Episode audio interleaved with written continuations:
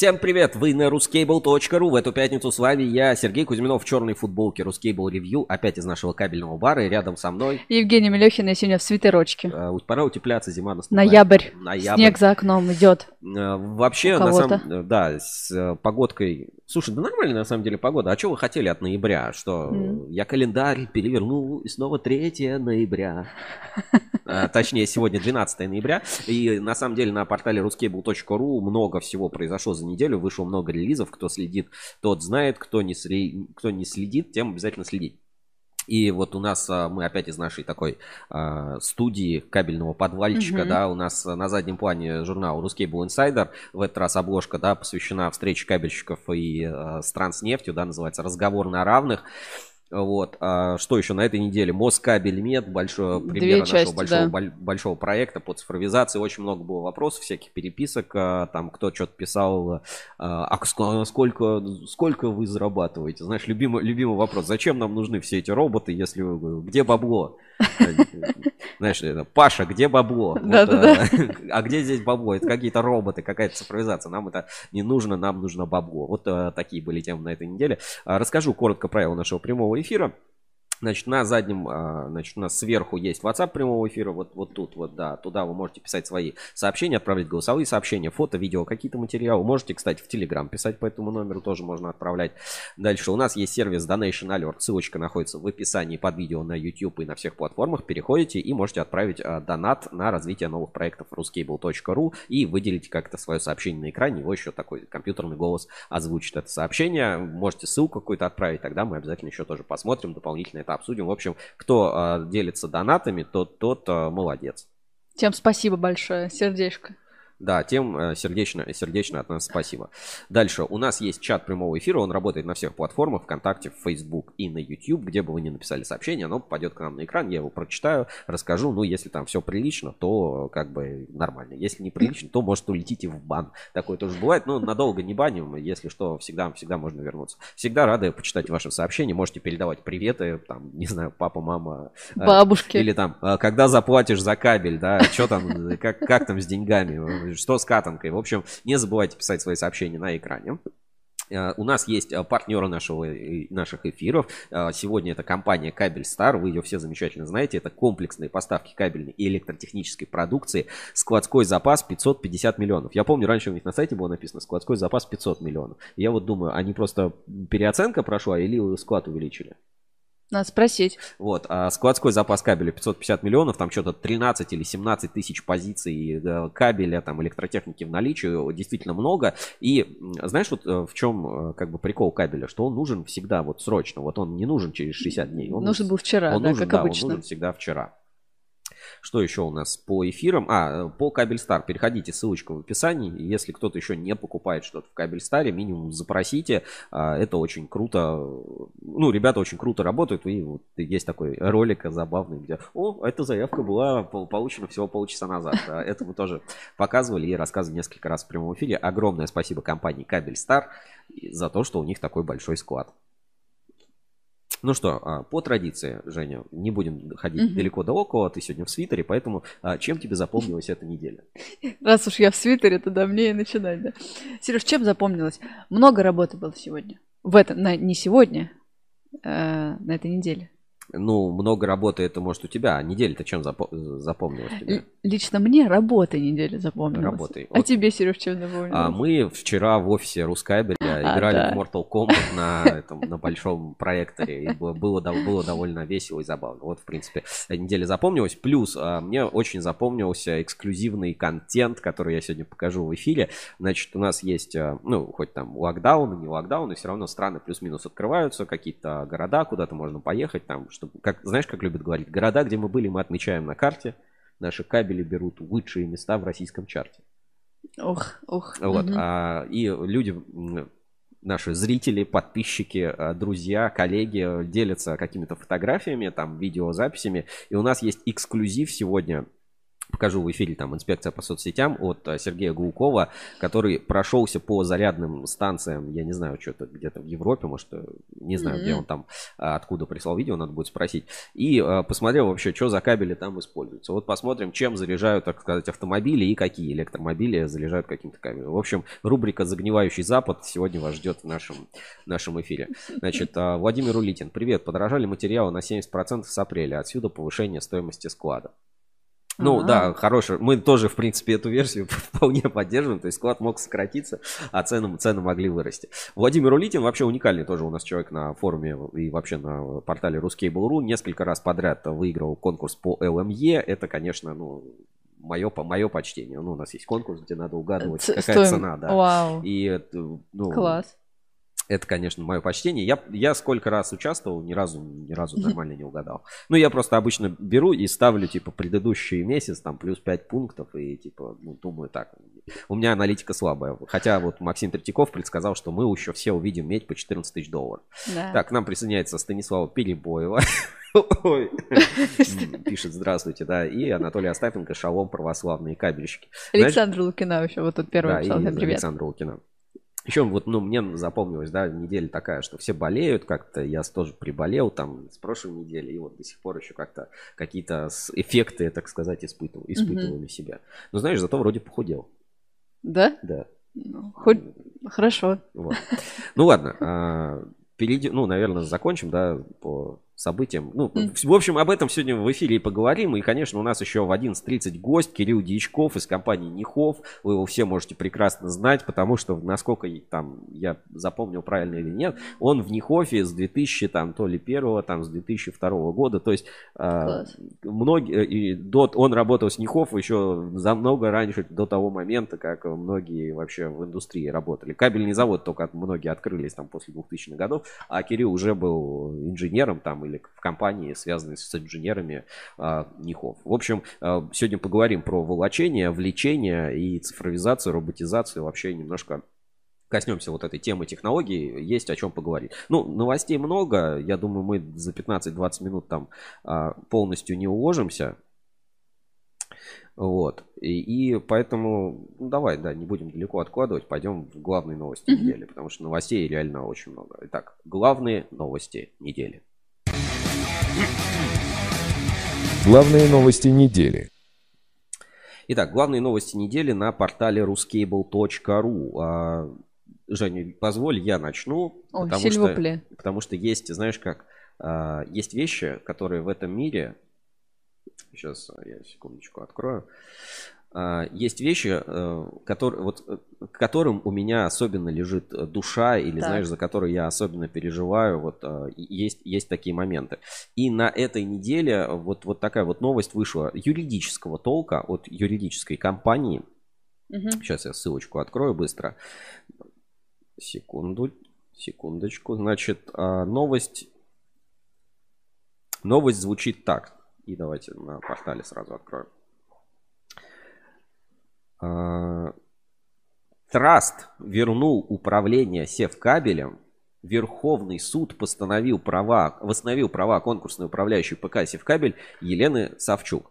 Звучит довольно запутанно, но а, как бы Давай я ну, угу. в свою э, как бы логику новостей. Мне кажется, что в ну, понятно, что Севкабель уже как структура, в принципе, отсутствует, да, и севкабель mm-hmm. мы, ну, в том виде, который он был, не увидим. Понятно, что там уже строительство началось, там оборудование там куда-то вывезли. Очень много судов по поводу севкабеля идет, то есть там судятся, ну, все, все со всеми судятся на севкабеле. То есть, ну, когда наступает такой э, период выявления отношений, то, ну, как бы суд это такой инструментарий нормальный. То есть, когда есть я даже формулировки давай вот эти зачитаю, просто, ну, чтобы понимать, да, что а, когда мы говорим, о, там надо спасать завод или там что-то еще, есть вот специальные даже формулировки юридические, вот а, юридическая компания как раз, которая этим делом занимается и сообщила новость.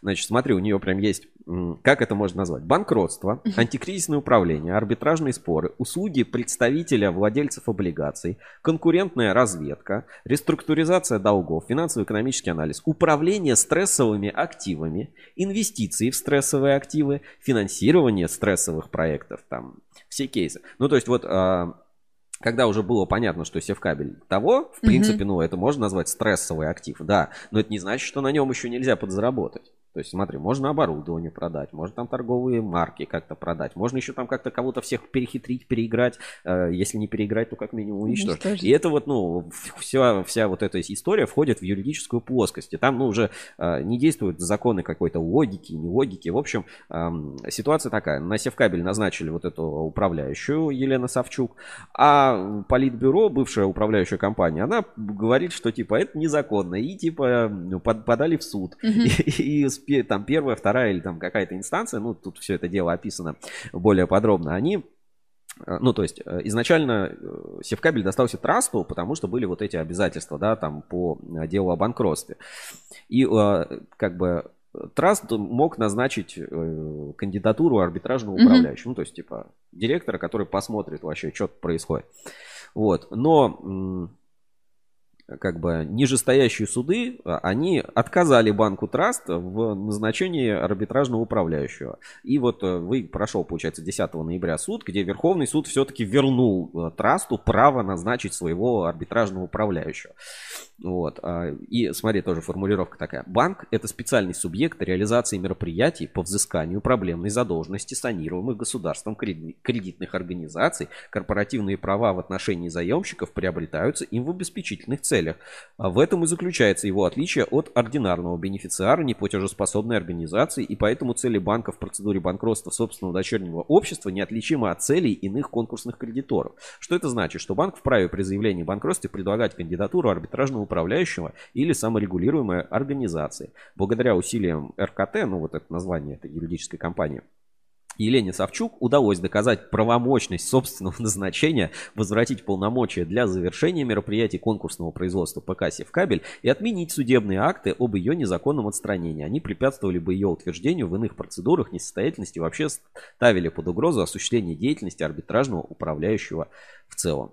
Ну, а, что это фактически, ну, как бы я это перевел на русский, что Севкабель дальше продолжит там распродавать, какие-то mm-hmm. там суды решаться и так далее. То есть, в принципе, ничего не изменилось, но, а, знаешь как, было интервью, а, как раз когда с Роскатом вот эта вся история начиналась, я называл «Сейчас время стервятников».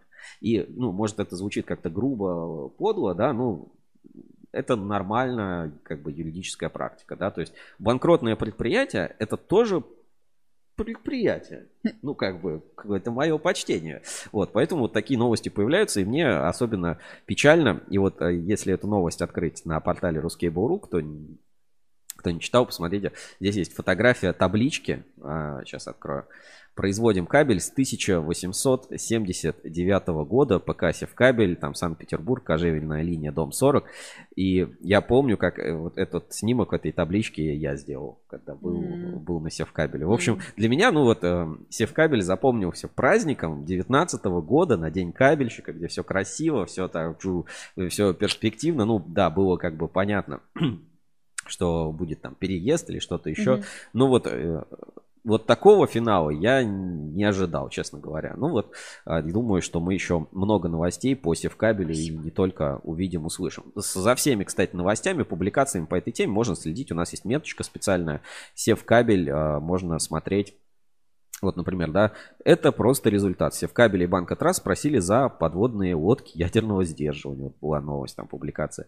Понизили напряжение бывшие руководители Севкабеля, избавляются от субсидиарки, а, задымляя провода, конфликт между Севкабелем накаляется. Ну и вот очень много публикаций, которые были Соответственно, здесь а, по этой меточке все можно отследить. Давайте ссылочку на тематику по севкабелю отправлю в чат трансляции, потому что на самом деле это такой а, большой кейс для, наверное, всей отрасли. И, знаешь, ну, я, конечно, никому ты такой судьбы, наверное, из кабельных заводов не пожелаешь, но это более чем реально может случиться, в принципе, с любым предприятием.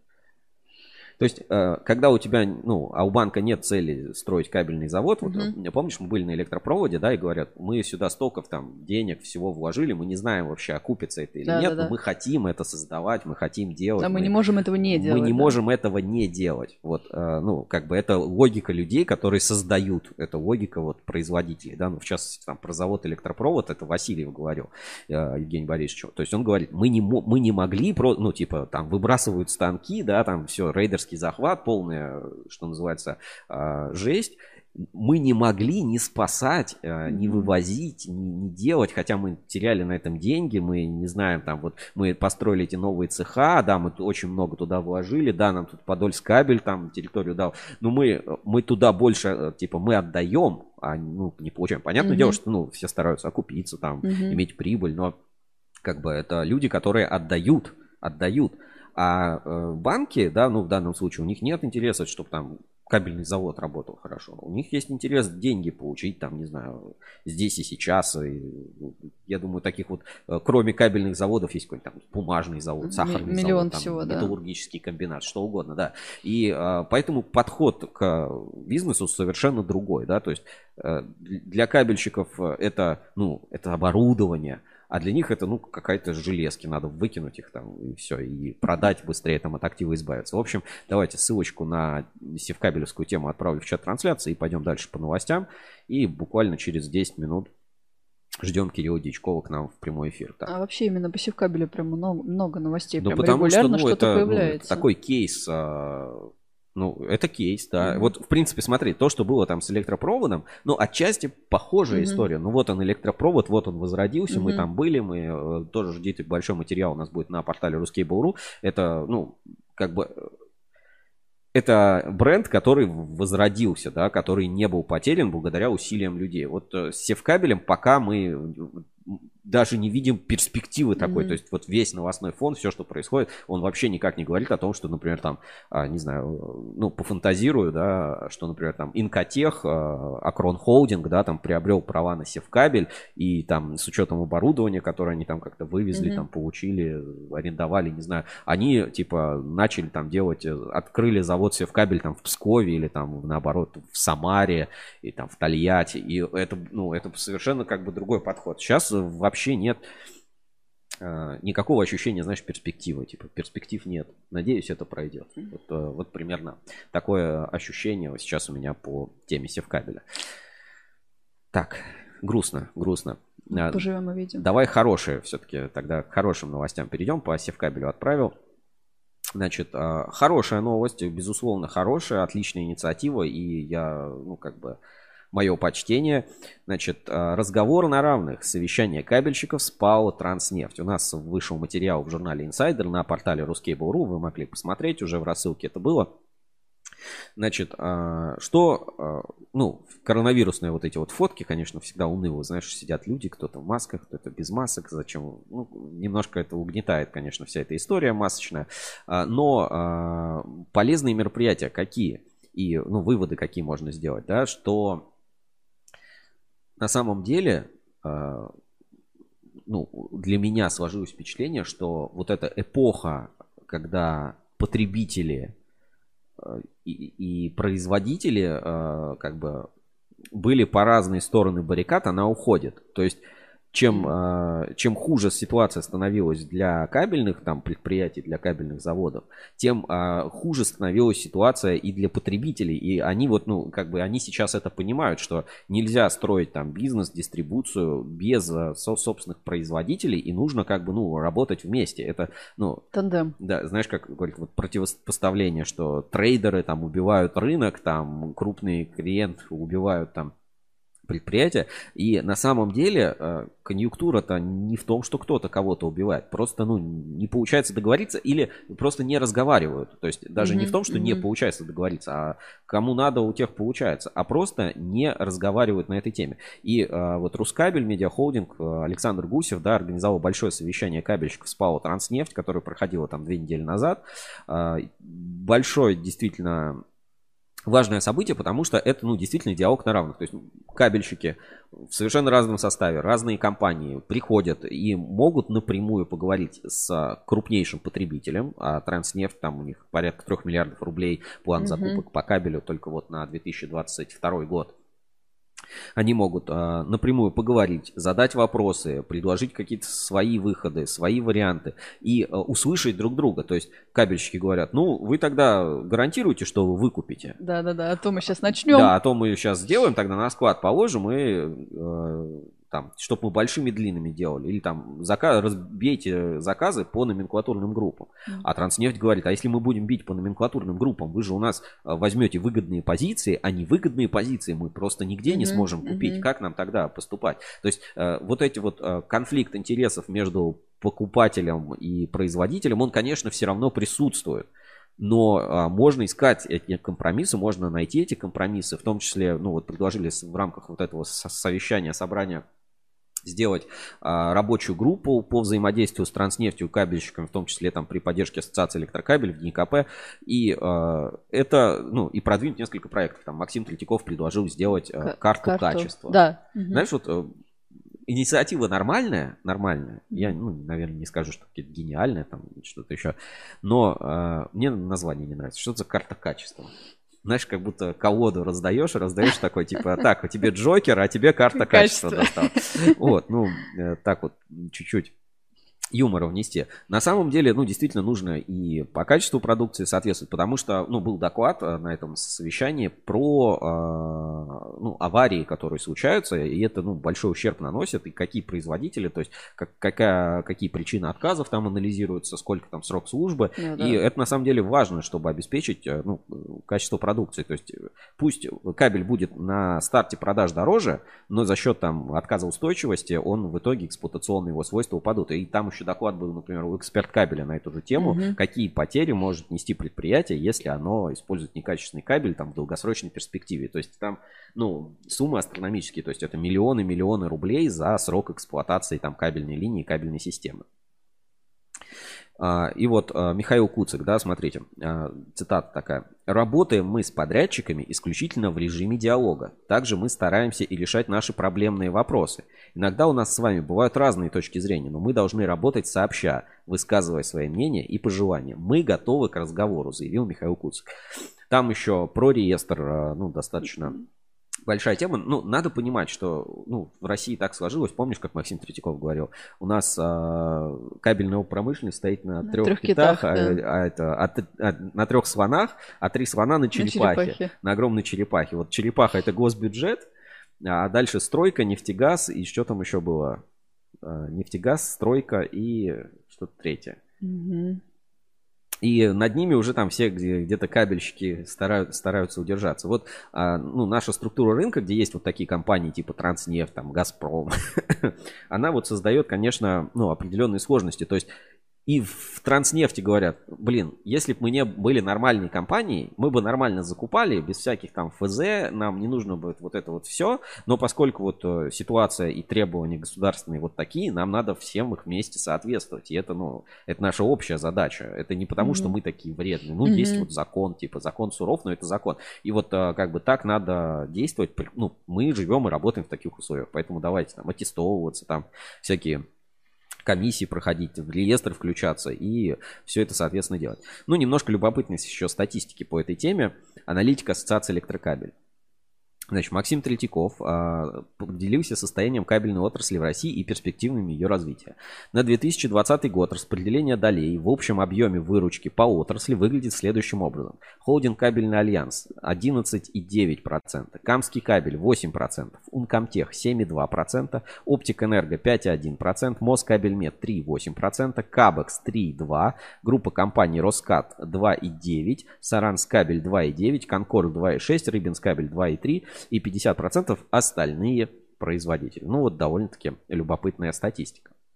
Ну что, время 11.30, а, пора подключаться к гостям, а остальные новости уже чуть позже обсудим. Угу. Сейчас будем а, подключать в эфир Кирилла Дичкова из компании Нихов. Недавно он был героем одного из материалов у нас в журнале Ruscable Insider совместно с торговым был, домом, да. да, в НИКП, поэтому вы, кто инсайдер читает, сейчас вы его увидите, сразу узнаете, поймете, скажете, а, да, это я его видел, видел, да, видел, да, да. да, точно. Даже, даже если, ну, как бы там напрямую с оборудованием не связаны а, с кабельным. Хотя, ну, вот а, по, а, как это называется, сроку работы в отрасли, сроку да, службы, да. По, угу. по сроку службы в кабельной отрасли, да, Кирилл Дичков там очень многим даст, даст фору, угу. то есть там с 2000-х годов а, занимается вот этим кабельным оборудованием. Это очень, это очень круто, это очень большой срок на самом деле. Так, отправляем Всегда, да, с такими прям мастодонтами интересно пообщаться. Отправляем ссылку а, и ждем его подключения к нам в прямой эфир. А, Женя, ну ты что-то про Нихов э, знаешь и вообще про волочение? Про волочение? Ну, я погуглила, что это. Что, я знаешь, как в подкасте. Я погуглила. Я погуглила. Э, про волочение, ну, что, понятен процесс. А э, я больше, наверное, знаю про фильтрации к системам Нихов. Ну, на самом деле, знаешь как, с чего начинается... Вот давай, знаешь, такая есть песня, с чего начинается Родина? Так. А с чего начинается кабельный завод? А. Ну, как бы, ну, с катанки, условно. Да. да, вот привезли катанку, и, ну, никто же на катанку прям изоляцию не накладывает. Всегда есть волочение. И вот этот первый процесс, он очень ответственный. Как бы не, как бы кажется, что ну, на самом деле все процессы ответственные. Просто на волочении очень велика доля а, очень высока цена ошибки. Да, да, да. Потому да, что да. ты работаешь с медью, это очень дорого, это ну, очень дорого. Угу. Это прям пипец. Типа, дорого. знаешь, оступился в начале, да. а потом Если у тебя на первом по... этапе что-то угу. пошло не так, то у тебя на всех остальных этапах, ну, во-первых, у тебя заготовки нет для всех остальных этапов, угу. у тебя, значит, вообще все пойдет по а, одному месту, да, что называется. Поэтому, ну, действительно, волочение это такой очень-очень крайне ответственный процесс, который, э, ну, Переоценить невозможно. Да? Невозможно, mm-hmm. невозможно переоценить. И Нихов, ну, э, реально это там мировой эксперт, я не знаю, наверное, там одна из самых известных компаний, которая занимается подобным оборудованием, поэтому есть, собственно, о чем поговорить. И плюс вот это вот выступление в НИКП, угу. а, где собрались а, волочильщики. А, обучающие. Обучающие. Да, да, да, и, и, ну, там реально была фотка, сейчас найдем это там тоже выпуск журнала, угу. покажу, где собрались волочильщики. И реально, ну, знаешь, это как бы, это целая наука. То есть вот как работать правильно с оборудованием, как заправлять проволоку, как mm-hmm. обслуживать это все. Это все очень важные тонкие моменты. Ждем сейчас подключения Кирилла в прямой эфир. А еще не каждая же компания, у нас даже в инсайдере это было отмечено, что не каждая компания а, берет на себя как ответственность и вообще позволяет э, делиться и обучать даже работников, ну, вот, волочильщиков. Ну, конечно, да, потому что Уважение. Это, это, да, это, это мое почтение. Так, а, вижу, Кирилл к нам уже подключился практически. Еще буквально одну секундочку, и он у нас появится в эфире. Подключаем гостей в прямой эфир. Задавайте свои вопросы в чате трансляции.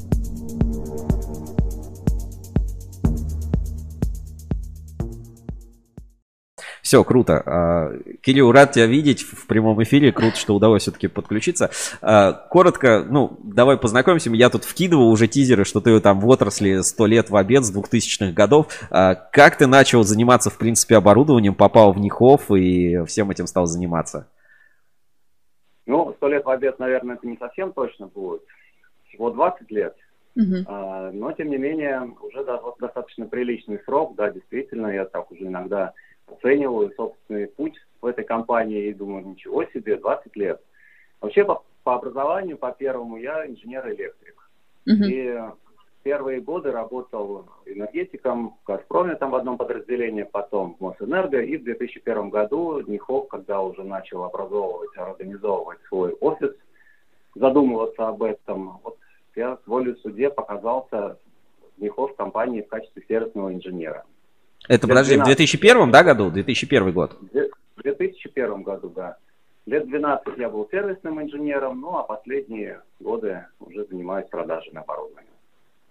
Хорошо, а, подожди, а, до этого ты обслуживал это оборудование, то есть ты ездил по заводам э, или чем ты занимался как сервисный инженер? Как сервисный инженер я занимался пусконаладками, на ремонтами, наладками, выведением оборудования на технологические режимы, ну, в общем, всем тем, чем занимается сервисный инженер обычно. Хм. Ну, и ремонтами, естественно, да. А, слушай, стать менеджером по продажам оборудования или там представительства, это круче, чем быть сервисным инженером? Все зависит от э, персоналии. Кому-то нравится работать с железками. Мне тоже, в принципе, это нравилось, я получал удовольствие. Но э, со временем подумал и решил, что, наверное, мне было бы интересно развивать еще свои вот такие какие-то коммуникативные навыки. И работа с людьми, работа в продажах, она подразумевает больше, наверное, общения, больше каких-то таких soft skills, чем hard. Угу. Круто, хорошо. Давай тогда пойдем к конкретике и вот ну, немножко про волочение в России поговорим. А, вот как, в принципе, в России культура с волочением по сравнению, может быть, с мировыми там, ну, то есть мы же никогда, наверное, Россия не была или там СНГ, там, а, столицей мировой технологии, там, обработки металлов или вот вроде того. И там, насколько у нас на заводах дела хорошо, много ли где там современное оборудование, современные методы используются, или, ну, вот твоя оценка российского рынка и уровня компетенции по волочению, можешь как-то э, с высоты своего опыта поделиться?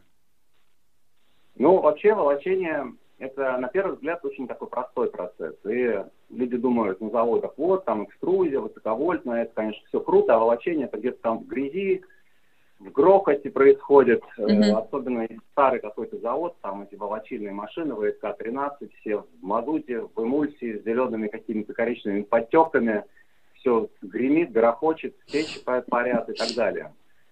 Э, и, в общем, короче, удел волочильщиков это таких, как бы... Грязная, это грязная работа. Да, да. Ну, типа того. Э, но в то же самое время современное оборудование, оно на самом деле может быть и красивым, и тихим, и стабильным, и эффективным, и быстрым. И вообще э, современный подход, современные стандарты подразумевают высокую культуру производства. И надо не забывать, что вообще проволока, которую выпускает волочильная машина, она присутствует во всех кабельных изделиях. Uh-huh. То есть волочильная машина может выпускать проволоку для установочных кабелей, подтяжку для многониточных машин. Тут же заготовка для скрутки больших ТПЖ, токопроводящих жил. То есть это на самом деле голова производства. И э, uh-huh. ее важность ну, просто не, неоценима. А что касается перевооружения, переоборудования современных или несовременных российских кабельных заводов, Вообще перевооружение началось в начале 2000-х годов, такое глобальное. Uh-huh. Когда Советский Союз закончился, потихонечку начали появляться деньги, и э, кабельные заводы начали понимать, что без перевооружения им просто не выжить.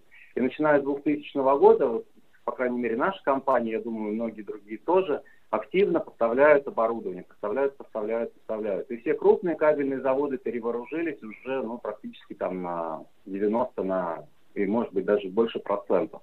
Угу. Сейчас какие-то мелкие производства тоже подтягиваются, поэтому э, ну, я оцениваю, что, наверное, процентов 80-90 кабельного рынка сегодня работает уже на современном оборудовании.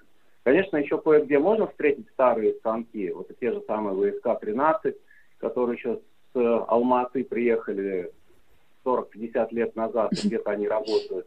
На каких-то заводах можно встретить еще однониточные ГДРовские машины, ДЗВГ, кажется, они называются. Раньше на них вот делали гибкую токопроводящую жилу. Uh-huh. Одиночные проволоки собирали, скручивали между собой. Но это уже все не про развитие, это скорее про выживание вопрос. Ну, да. То есть всякие DSIO и так далее. Смотри, тут а, комментарий такой Алекса Тридьют а, оставляет. Говорят, дорого, хотите дешево и с большими рисками, с худшим качеством. На двух стульях усидеть не удастся. Нихов оборудование на десятилетия. Соответственно, ну, у меня к этому комментарию такой вопрос. А, что происходит, ну, как бы с производственным циклом? Ну, то есть вы когда продаете, вот конкретно, да, к тебе кто-то обратился, там, кабельный завод, у них там старые линии, да, ВСК-13 стоит, говорит, ну, ладно, давайте возьмем одну там а, восьмипроволочную сразу линию, да, а, есть как-то типа, что там а, ТЭО делается, ну, технико-экономическое обоснование, что это там окупится за 20 лет, или вот а, какая-то экономика сейчас перехода тех, у кого еще остались старые линии, она присутствует, или ну, люди видят там 10 тысяч, 20 тысяч, 100 тысяч долларов и такие сразу, нет, мы никогда mm-hmm. эти деньги не заработаем, не отобьем. Какой, в принципе, подход? Сергей, ну, 20 и 100 тысяч долларов, это вы очень оптимистично высказались. Тут на порядок цифры выше, если уж на то пошло. Но вообще э, замечание было правильно сказано, что дешево, быстро и качественно одновременно не бывает. Mm-hmm. Можно только два каких-то этих компонента иметь. Поэтому все, что хорошо, все дорого стоит. Но это дорого, это очень относительное понятие, потому что нужно э, считать действительно экономику. Мы для чего все на работу ходим? Чтобы деньги зарабатывать. Также кабельный завод не для красоты ставить машину, а чтобы зарабатывать на ней деньги. Машина зарабатывает деньги только тогда, когда она работает, как самолет в небе зарабатывает деньги, на земле тратит. Uh-huh. Так и любое оборудование. Если загрузить машину по полной программе, то она может э, за год вернуть свои инвестиции, там, может быть, за полтора. Другой вопрос, что возможно ли это организовать или нет, вот это уже, конечно, не наша как бы, э, компетенция. Это компетенция уже непосредственно потребителя нашего оборудования. Но вообще экономическое обоснование делается достаточно просто. Считается, сколько продукции машина будет производить, себестоимость этой продукции, это все можно достаточно легко вычислить. Имея там стоимость машины, раскидать амортизацию на несколько лет, плюс там добавить электроэнергию, которая тратится, зарплату рабочих и так далее, и так далее, какие-то расходники, и можно получить там стоимость часа работы или стоимость тонны продукции на этой машине. И посмотреть, сколько получается на той же старой. Вот и все. Смотри, а с какими проблемами тогда обычно приходят или обращаются? Ну, я не имею в виду, э, ну, скажем, с какой задачей э, приходят покупать э, оборудование НИХов?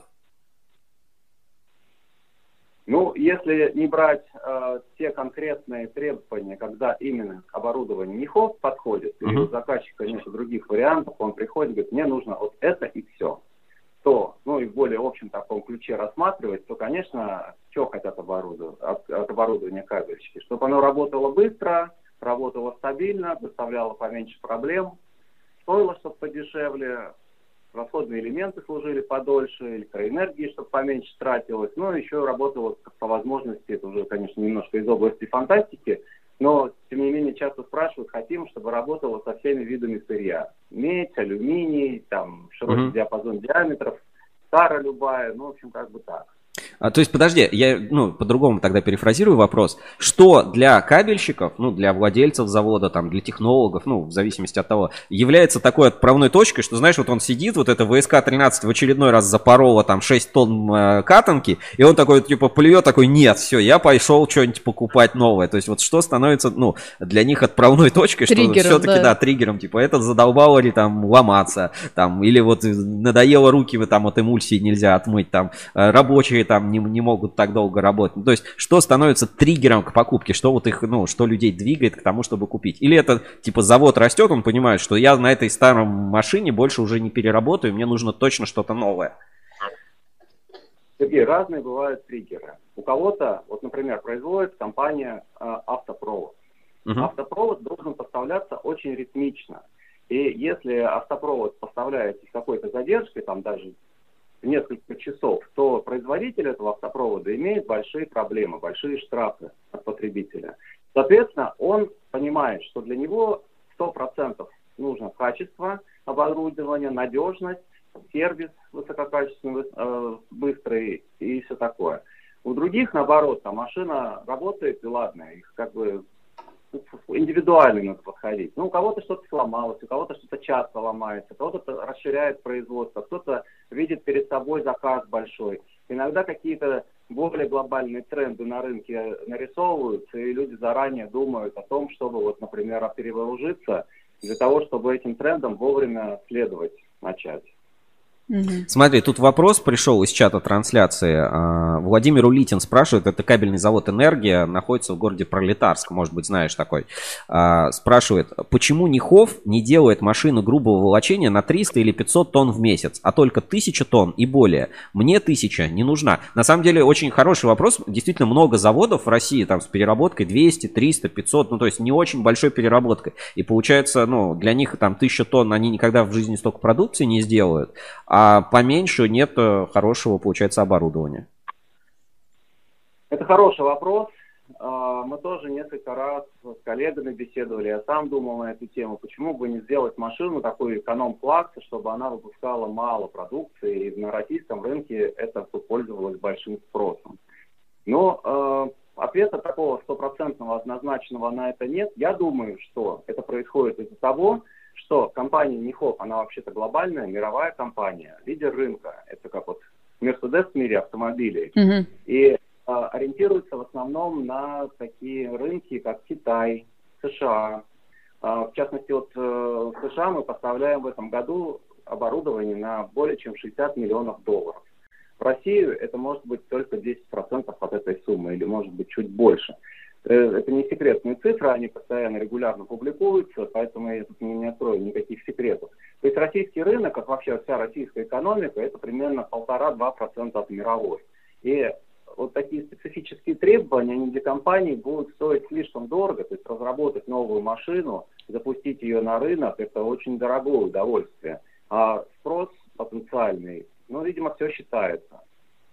А, а на мировом рынке нет такого спроса? То есть, ну, в основном а, потребитель, ну, скажем, а, Нихов выбирают довольно крупные предприятия, да? То есть вы просто для мелких начинающих не, не совсем тот уровень. Просто, может быть, где-нибудь там в Китае или на других развивающихся рынках, какая-нибудь там Бразилия, там еще где-то тоже были бы такие машины востребованы, не очень большие. Сергей, вы знаете, что в Китае есть заводы, которые потребляют, одно предприятие потребляет миллион тонн меди в год миллион. Это больше, чем производит вся Российская Федерация в два с половиной раза. Угу. Одно предприятие. То есть Китай назвать таким развивающимся рынком, который бы востребовал оборудование такое малопроизводительное, я бы не сказал. Это наоборот самый такой насос, который все оборудование, всю медь, все, все, все, все на свете всасывает в себя с бешеной силой. По сравнению с Китаем мы ну, очень мелкий рынок. А тут вот а, Джек э, пишет... Ну, Ярославский кабель. Э, пишет комментарий, значит, продавай, Володь. не, знаю, к, чему он это сказал. Тут вот еще меня поправляют, что ДШИО это скрутка, а у ДЗВГ это волочение. Ну вот, это... это... Да, совершенно верно. Я не стал поправлять, потому что не думаю, что кто-нибудь другой поправит. А, хорошо, смотри. А, вот, да. да. Можно я задам вопрос про сырье? Ну, это важно, и не всегда катанка, особенно кмор, может быть хороший или удобный при волочении, а качество может быть нестабильным. Как работать в таком случае и как настраивать оборудование? Вот как с этой проблемой вот реш... Э, я даже по-другому скажу. Смотри, э, в мире-то катанка тоже разная в разных угу. местах и прочее. Ну, там в центре R&D сидят, да, там в Нихов и думают, вот будет хорошая катанка там у ГМКшная, ну, по российским меркам, а приезжает оборудование на завод, и туда, дай бог, какой-нибудь кмор, где там свинца столько, что она э, очень плохо себя ведет, катанка. Ну, то есть как-то адаптируется оборудование для локальных рынков, там, с учетом качества сырья. Вот э, как обеспечить качество, если сырье-то непонятно, mm-hmm. какое будет на нем перерабатываться? А, а, спасибо, Евгения, за вопрос. А, это на самом деле очень важная болезненная тема. Поэтому я постараюсь выражаться максимально дипломатично. Ну, честно говоря, я не такой большой специалист металлургии, и знания, какие у меня есть, базируются в основном на подчеркнутой из книг теории. Mm-hmm. Ну и поэтому могу только ретранслировать мнение своих коллег, профессионалов в этой отрасли. Ну, а может быть, какие-то наблюдения, собственно, собственные касательно работы оборудования подобного рода материалами. Но вообще говоря, вы знаете, да, что сейчас на рынке в России присутствует медная катанка, э, две несколько разных видов. Э, они э, изготавливаются по разным технологиям, имеют разные свойства. В одной катанке один химический состав, в другой катанке другой. В некоторых он повторяется от партии к партии, потому что делается и производятся изломы и добавляются различные лигатуры, чтобы выровнять характеристики ну, а примеси тоже известно очень хорошо, что оказывают существенное влияние и на пластичность, и на электропроводимость, и на температуру рекристаллизации, то есть на отжиг. Ну, поэтому э, капелька разная, работать по, с ней по-разному приходится. Нам, конечно же, желательно знать заранее, какую катанку uh-huh. клиент предполагает использовать на машине. Потому что мы знаем, что катанка, сделанная из ломов, она во-первых, не такая пластичная, ее не, ну, нельзя обжимать с той же интенсивностью, сколько скатанка такая нормальная, минеральная, первичная. Так и отжиг мы можем сразу заранее сделать немножко мощнее, чтобы иметь возможность отжигать этот хмор посильнее. Но сами понимаете, что сегодня говорят, что так все нормально, мы будем такую катанку, через пять лет она будет уже совсем другая, может быть, еще раньше. Поэтому, наверное, желательно ставить машину ну, более универсальную, индивидуальными приводами с возможностью поднять отжиг, если нужно, с запасом по мощности. Ну, хмор тоже можно перерабатывать, почему нет? Э, на, особенно в грубом волочении, в многониточном, может быть, я не сказал, что это очень хорошая идея, но в грубом волочении все работает. Ну а вообще сколько людей, столько мнений, кто хмор покупает или тем более производит, они всегда заверяют, что все прекрасно, все прекрасно. А другие люди имеют другое мнение, поэтому сложно сказать. А слушай, а в мире, вот, ну, все равно же общаетесь там внутри компании, вот в мировом а, масштабе, там, в других, может быть, странах, а как там дела с катанкой, с КМОРом, там, вторичка, переработка? Это же вообще там Европа вся эко-френды, там вообще, наверное, вся катанка должна быть вторичка. Катанка вторичка, то можно делать вторичку тоже нормально. Mm-hmm. Если про, через электролиз пропускать, очищать ее э, процессом электролиза, получается очень даже хорошая катанка.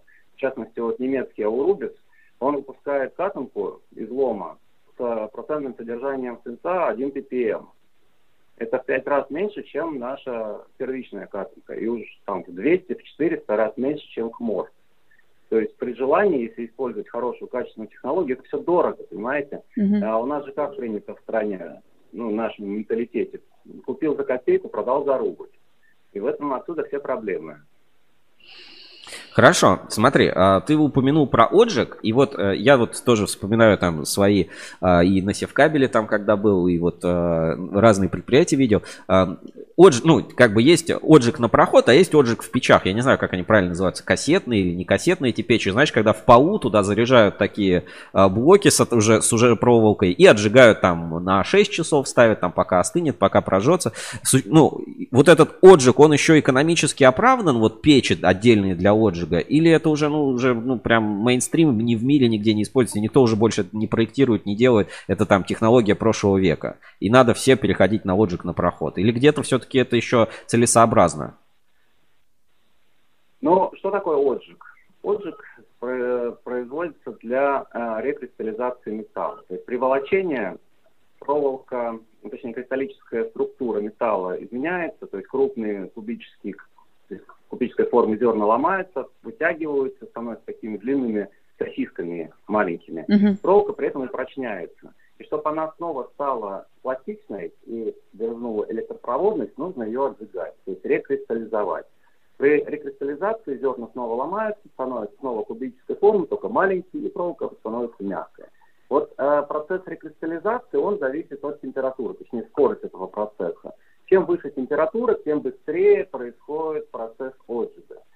При температуре 200 градусов это может быть несколько часов, при температуре 500 градусов это может быть нет. Поэтому э, благодаря вот этому свойству э, возможно стал отжиг на проход. То есть со скоростью волочения одновременно с волочением, после волочения проволока попадает в установку отжига и с той же скоростью отжигается.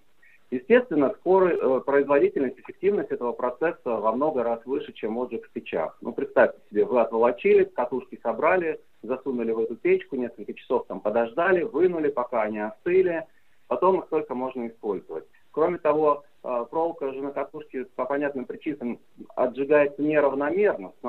Снаружи, ну, снаружи сильнее, внутри слабее, да. Да, внутри слабее. Но за счет того, что время очень длительное – получается, что отжиг можно сделать более глубокий.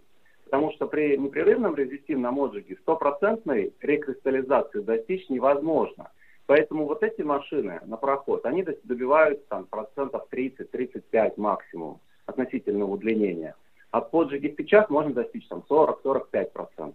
Поэтому в каких-то для э, очень определенных условий, где нужно получить супер мягкую проволоку, отжиг в печах да, действительно, может быть, еще где-то применяется. Но я такие установки встречаю очень-очень-очень редко.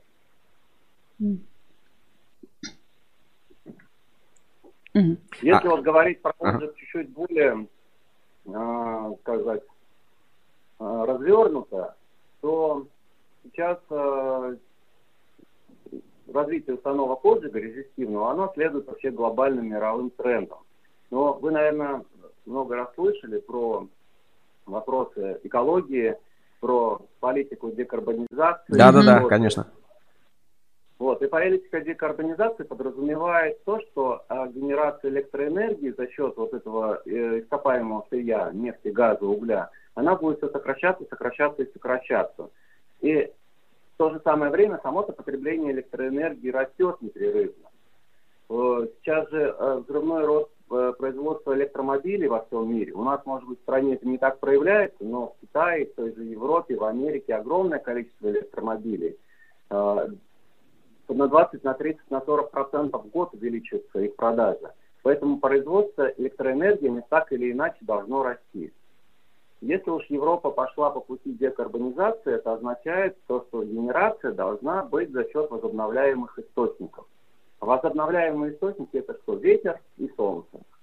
Соответственно, солнечные электростанции гигантские будут строиться. А где больше всего солнечных дней? В пустыне, в Африке. Uh-huh, uh-huh. Соответственно, в Африке, в Сахаре будут строиться огромные электростанции, а потребители-то находятся в той же Европе, Поэтому будут прокладываться кабели, вот, например, из Сахары в Великобританию. Кабель э, в жесткорамной машине целесообразно увеличивать диаметр одиночной проволоки, из которых скручивается эта жила. И если раньше максимальным диаметром для машины грубого волочения было 4,5 квадрат, э, миллиметра, это 16 квадрат, то сейчас востребовано уже э, в диаметре 5,6, 6,5 даже 7,8. Ну, что соответствует 25, 35 и 50 квадратов. Подожди, так, так это уже, считай, просто и катанка 9 миллиметров, уже просто можно, можно считай, не волочить.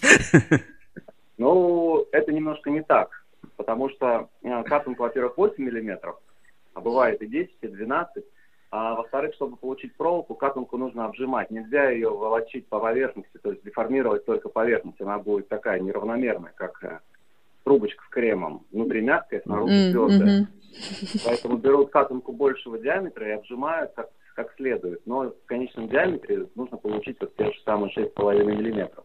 Ну и вот, это же нужно тоже отжигать. Раньше это было возможно только в печах. А сейчас вот мы разработали э, и предлагаем на рынок установки отжига более мощные, которые именно позволяют работать с такими диаметрами. Круто. Ну и если э, немножечко вернуться в сторону традиционной энергетики, то нефть еще пока в мире востребована, но ее становится труднее добывать. Месторождения э, нефти залегают глубоко, соответственно, нужны более мощные погружные насосы, чтобы ее оттуда доставать. Раньше там 200 метров надо было выкачать, а сейчас там 4 километров. Соответственно, насосы более мощные, потребление больше. Кабель более длинный тоже требует больших сечений. И поэтому вот люди, которые производят э, нефтепогружной кабель, они это хорошо знают. Тут тоже вот этот установки отжига более мощные хорошо э, подходят. Поэтому тоже э, не стоит на месте оборудование, развивается в соответствии с требованиями рынка.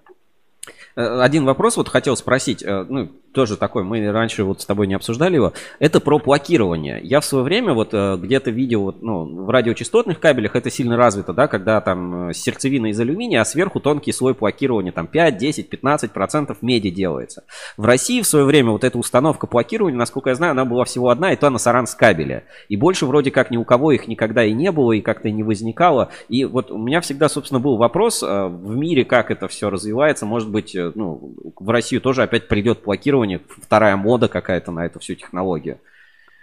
Сергей, я, честно сказать, э, вот уже за 20 лет видел несколько таких глобальных трендов, когда казалось, что вот появилась новая технология, которая совершит революцию, и все будет по-другому с этого момента. Но как-то потихонечку все эти тренды уходили в песок. В частности, вот использование алюминиевых сплавов для изготовления гибких проводов, для прокладки в домах, чтобы розетки подключать, как-то так незаметно ушло в песок. Так и вот платирование, ну, есть такая технология, да. Мне вот на мой предыдущий руководитель Питер Теслер рассказывал, что в ГДР тогда-то там в 20 веке, 70-е, 80-е годы очень активно производили такие кабели, такие провода, прокладывали проводку, но это очень было пожароопасно, поскольку алюминий, медь создают там какие-то э, электрохимические пары, коррозию вызывают uh-huh. и так далее, и так далее. И отменили все вот направления, перешли на чисто медные проводники.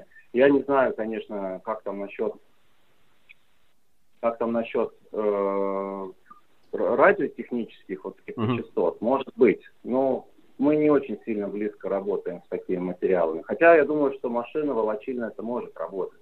Другой вопрос, что спроса нет.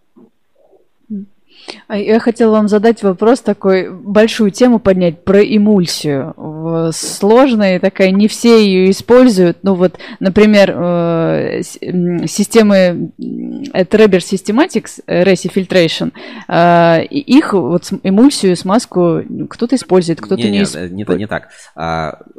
Скорее, насколько в России трепетное отношение к вот этим, ну, к процессу очистки там смазки, вообще, вообще волочения. Мы вот недавно общались как раз с Борисом из Реси, и он говорит, что у нас вообще там, типа, никто не фильтрует, все делают как зря, mm-hmm. а вот Нихов, э, в принципе, как бы рекомендует использовать чистую смазку. И типа первое правило, смазка, ну, эмульсия, да, должна быть чистой. Эмульсия должна быть чистой. Но у нас почему-то этого не понимают. И вот, собственно, это опять к культуре производства немножко вопрос относится. Можешь немножко тоже в эту тему погрузиться, потому что знаю, вы в НИКП вы это обсуждали тоже. Ну, вот сейчас, если за окошко выглянуть, то там снег идет на улице. Скоро, соответственно, появятся горки ледяные, дети будут кататься. Вот с горки хорошо кататься, когда она скользкая. А если песка насыпать на горку, то кататься не, не получится, санки остановятся. Также медная пыль и грязь в эмульсии, она ухудшает условия прохождения проволоки через фильеру. Фильеры изнашиваются быстрее, проволока будет рваться, и, и машина будет э, загрязняться, и много будет проблем.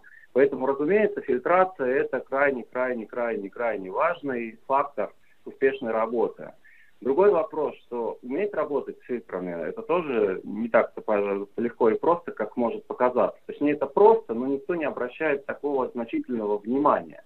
Фильтровальное полотно, оно должно быть, соответственно, определенной ширины, чтобы не протекала эмульсия вокруг него, иначе mm-hmm. фильтрация нормально не будет. Фильтровальное полотно тоже люди, как обычно, покупают с машиной один рулон, а потом находят где-то на местном рынке, ну, вроде на вид похожее. А там же нужно смотреть размер ячейки, размер минимальный э, частиц, который задерживает полотно, толщина, плотность и так далее, и так далее. Сам материал, из чего делается полотно. Поэтому вот Борис, э, он при своем, выступ... своем выступлении много обращал внимания на такие нюансы.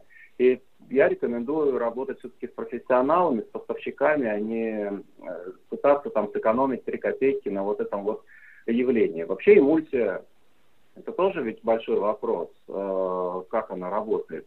Эмульсия современная, она готовится достаточно просто, это готовая концентрация всей нужной химии, которая просто водой разбавляется и уже можно ее использовать. Но с другой стороны, эмульсия это в основном вода, 90% угу. Содержания это вода. А вода имеет такие факторы, как там жесткость, кислотность или ну, pH, потом еще какие-то там э, жё, э, не жесткость, а концентрация и так далее, и так далее. Это все влияет на качество работы эмульсии. И более того, сама эмульсия, она э, такая достаточно чувствительная субстанция.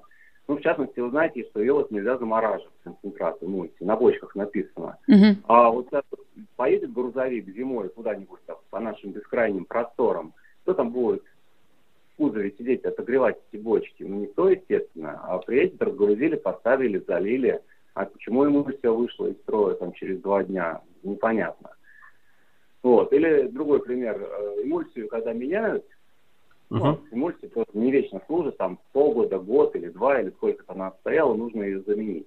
Вот производители эмульсии пишут такую достаточно обширную инструкцию по эксплуатации. В частности, процедуру замены этой эмульсии описывает.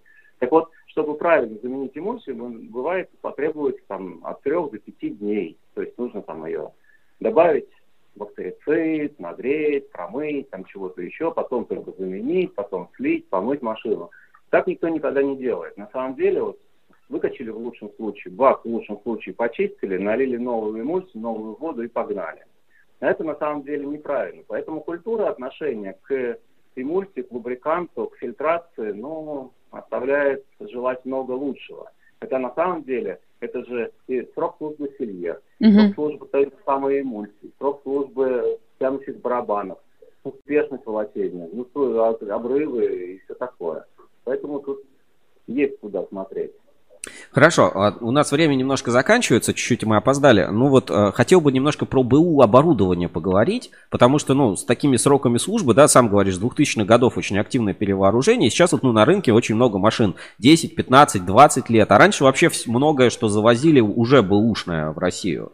И вот э, как-то компания Нихов, э, ну, контролирует этот рынок, да, там, смотрит, кто что продает, там, не знаю, может, сидишь объявление на Авито, смотришь, кто продает там волочильные станы старые, там, предлагаете обслуживание или знаешь, там что-то заменить, датчики поставить какие-то новые и как-то обновить, э, продлить, так сказать, срок службы? С БУ оборудованием работать очень сложно.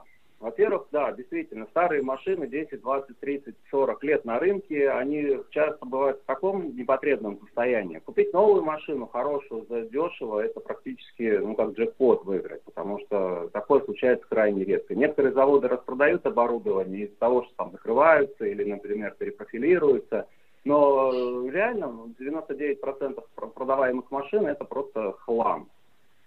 Ремонт таких машин очень-очень дорогостоящее дело. Там бывает нужно заменить электронику, потому что через 20 лет меняется все управление. Mm-hmm. Нужно менять механику часто. Э, вообще вот есть э, плановые капитальные ремонты, которые при нормальной эксплуатации нужно производить. И это вот примерно через 10 лет происходит. А если машину, кто там ее, в каком виде содержал, это очень-очень индивидуальные вопросы, на свой страх и риск люди действуют, потому что мы должны нести какую-то ответственность за свою работу. Если мы за что-то беремся, мы можем там провести аудит, например, или помочь с ремонтом, но ни в коем случае не на постоянной основе. Слишком большие проблемы и слишком э, много вопросов. Мы не занимаемся. Я понял, хорошо. И про интеркабель. Вот а, у нас как-то, ну, закрытый как будто какой-то этот клуб интеркабель. Что там происходит? Ты же наверняка был несколько раз. Вот на следующей неделе как раз будет очередное собрание. Что, вот что вы там обсуждаете? Глобальный заговор, там Майлифер, Нихов, а, как сделать, выкачать деньги из э, кабельных заводов, предложив какую-нибудь новую штуку? Или что вы там обсуждаете? Нет, ни в коем случае. Вообще Интеркабель – это ассоциация производителей кабеля э, и поставщиков оборудования и материалов. Эта ассоциация работает уже 30 лет. Да, на следующей неделе действительно будет очередное заседание, юбилейное в этот раз, 60-е а, собрание ассоциации. И, ну, а что там происходит? Это семинары научно-технические, которые выбирают темы управления, согласовываются с участниками – и дает возможность как производителям, поставщикам следить за новыми разработками в технике и технологии, так и следить за тенденциями рынка. Ну а в кулуарах этих совещаний, собраний участники имеют возможность общаться друг с другом, личное общение, директора с директорами.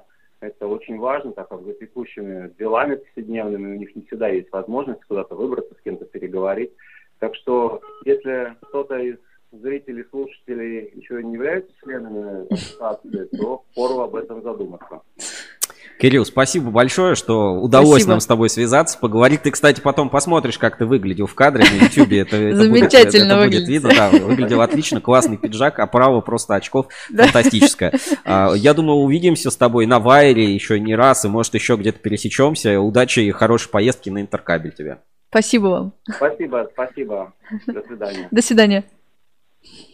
С нами на прямой связи э, в гибридном режиме по телефону и одновременно по зуму э, был Кирилл Дичков из компании Нихов. Э, было очень интересно, круто. Спасибо, что получилось. Это, это для нас это тоже новый опыт. Да, классно, интересно. Надеюсь, было. вам тоже было интересно. Ну, чуть-чуть подзадержались. И вот пару комментариев здесь я прочитаю, которые были. Значит, отдельный отжиг уже не айс, вот пишет Джек. И плюс 134% продажи электромобилей в Китае. А, так, это комментарий к дополнительному объему проволок, который можно проволочить и продать. Вот это вот, знаешь, а, типа, а, ну, объясню, как раз вот Владимир Улитин пишет, почему Нихов не делает вот эти машины да, по, да, поменьше да. производительности. А Джек пишет, продавай, Володь. Имеется в виду, что купим побольше машину, волочи проволоку и продавай еще проволоку на продажу, mm-hmm. чтобы другие в принципе не волочили.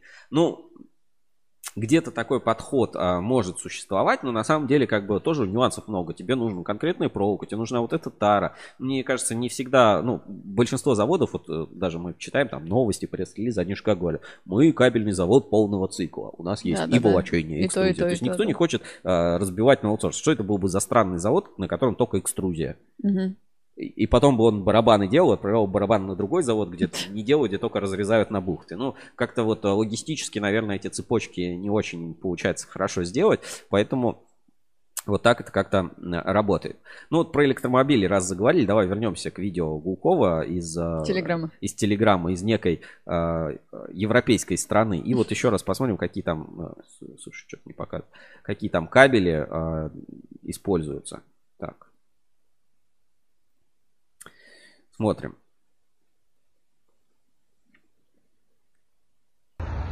Вот кабель 2 на 50, 1 на 25.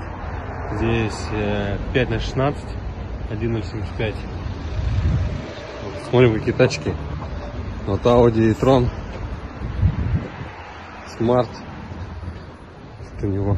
Какой Smart? Это Рено какой-то. Ну, здесь такие же. 5 на 16, 2 на 50. 2 на 50 сечение. Outlander. Тесла, понятно. Audi, что это? Тоже e какой-то. Так, смотри, тоже разные плаги. Ну, имеется в виду вот эти угу. розетки. Так, э, тихо, стоп. Э, блин, а здесь нельзя так. Вот а, Можно. Ага. Некий кабель. Сейчас, сейчас, еще раз. Тесла. За кабель. Маркировка кабеля. Копопласт, э, что-то там 95DQF 5 на 6 плюс 0,75 VDE. Ну, VDE. И еще какая-то маркировка 1927, может это там срок службы, когда его надо там заменить или что-то типа того. В общем, производитель здесь Копопласт, насколько, насколько я вижу. 5 на 6. Прикольно, вот еще есть зарядки. И вон, смотри, еще зарядки, вся улица стоит в этих зарядках. Классно.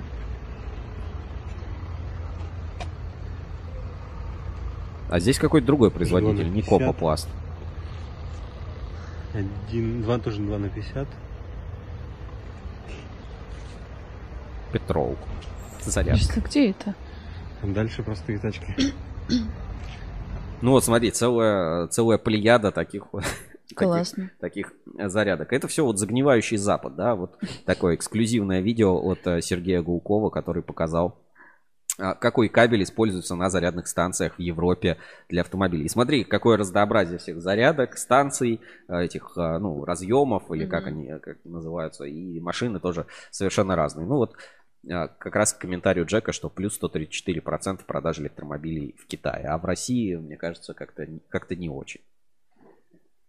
Хотя, ну, а, электромобиль же можно, это же быстрые зарядки, да, можно же медленной зарядкой заряжать в обычную От розетку. Айфона? Ну, нет, ну просто в обычную розетку вставить и заряжать. Это просто займет. А, и сколько это займет во времени? Неделю? Ну, там, нет, почему неделю? Ну, за ночь зарядится. А, подожди, а это... Как? А это быстрые Нет, зарядки. Это несколько часов? Ну, там, не знаю, наверное, там минут 40 они может, могут зарядиться. То есть э, здесь и кабель, видишь, какой толстый, да, ну, потому что большая сила тока, как бы, поэтому с большой силой тока они заряжают эти кабели. То есть, ну, на самом деле, э, ну, для использования электромобилей можно его заряжать от обычной розетки. Просто это будет очень долго. А от такой зарядки быстро. А от пауэрбанка можно зарядить? Ну, будет, прикинь, это будет пауэрбанк для зарядки машины размером, наверное, с еще одну машину. Такой грузовик, пауэрбанк, да, заряжать. Не думаю, не думаю, что это будет очень эффективно. Скорее, скорее нет, а, чем да.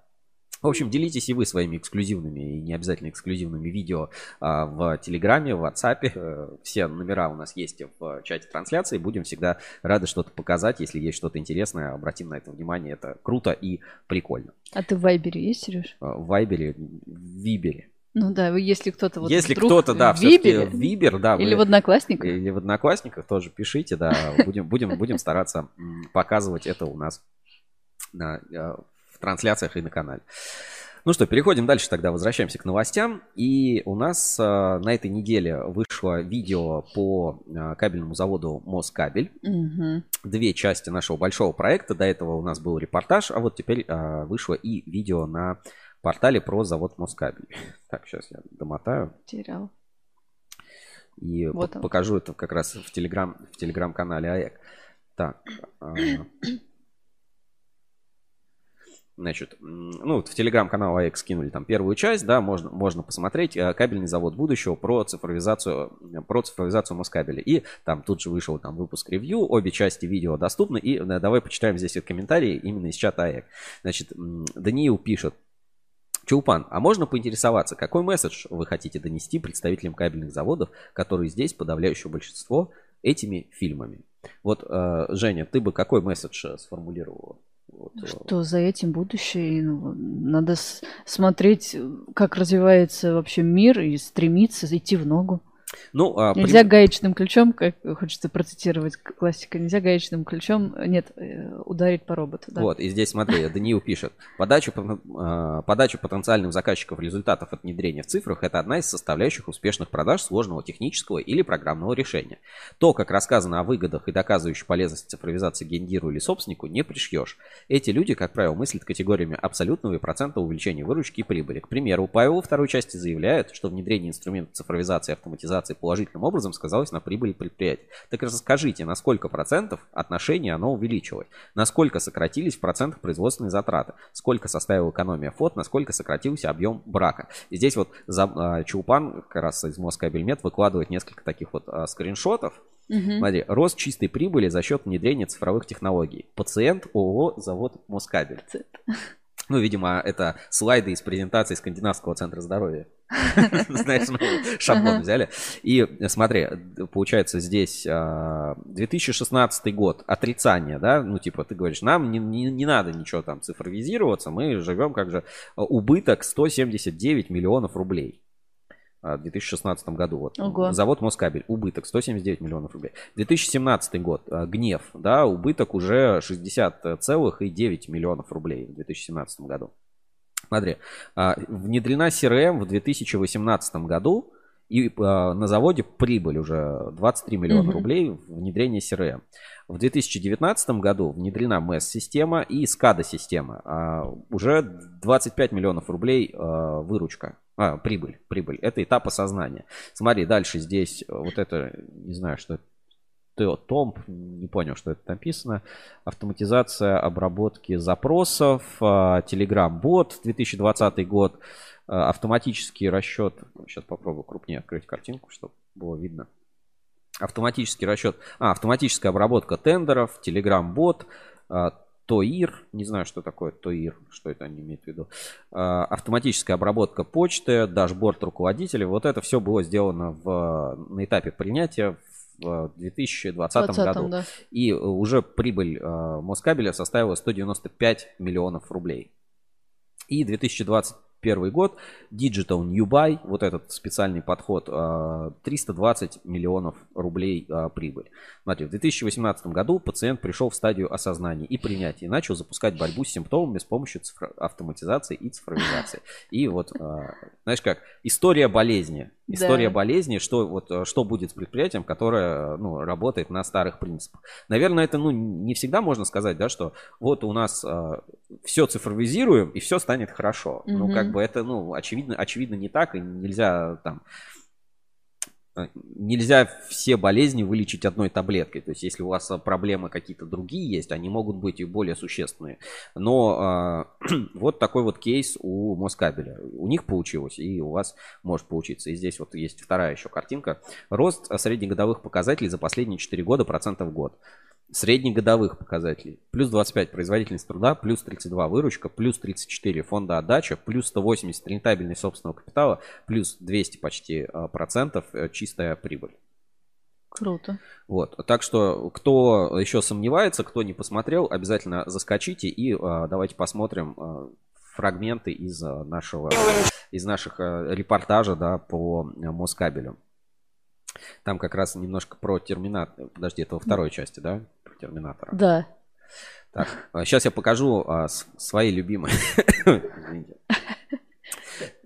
А, свои любимые моменты и как бы на что бы я обратил внимание, будучи, ну, знаешь, как такой немножко веб-шпион. А, а, здесь есть, ну, такой вроде, знаешь, такая вроде милая сценка, да, типа, ну, когда мы находимся в офисе, там, говорим, нам надо чуть поснимать там футажи, я говорю, да, без проблем. И мы ходим с камером, ну, и я да, такой да, да, подхожу, да. там, вот, разговариваю, и... Сейчас, Александр Владимирович, сейчас решим вопрос. И я как бы снимаю это с, с камеры, с бизнес-процесса. Это схема не бизнес-процессов, это такой спрут информационных систем, которые используются внутри компании Москва. Вот, а, короче, ребят, кто знает, тот заскриншотите это, это вам пригодится, потому что, ну, на самом деле, очень полезная, очень полезная, наглядная и довольно-таки простая схема. Хотя вот, ну, видим, да, что это просто схема нарисованная там в, что это, видео, да, наверное видео. Э, просто нарисованная схема, но она уже дает немножко представления, сколько айдишникам, кто работает Обратить на внимание, да. предлагаю обратить внимание. Потому что, знаешь, кажется там, ой, да мы там документы, э, там электронный документооборот сделали, ой, мы там сделали там на сайте автоматическую выгрузку mm-hmm. за, там, складских остатках, а между собой вот эти две технологии увязать забыли. И у нас получается, что это один пул технологии, это другой пул технологии, это какое-то одно приложение, это другое приложение, это пятое приложение, это десятое приложение. И ты как дурак весь день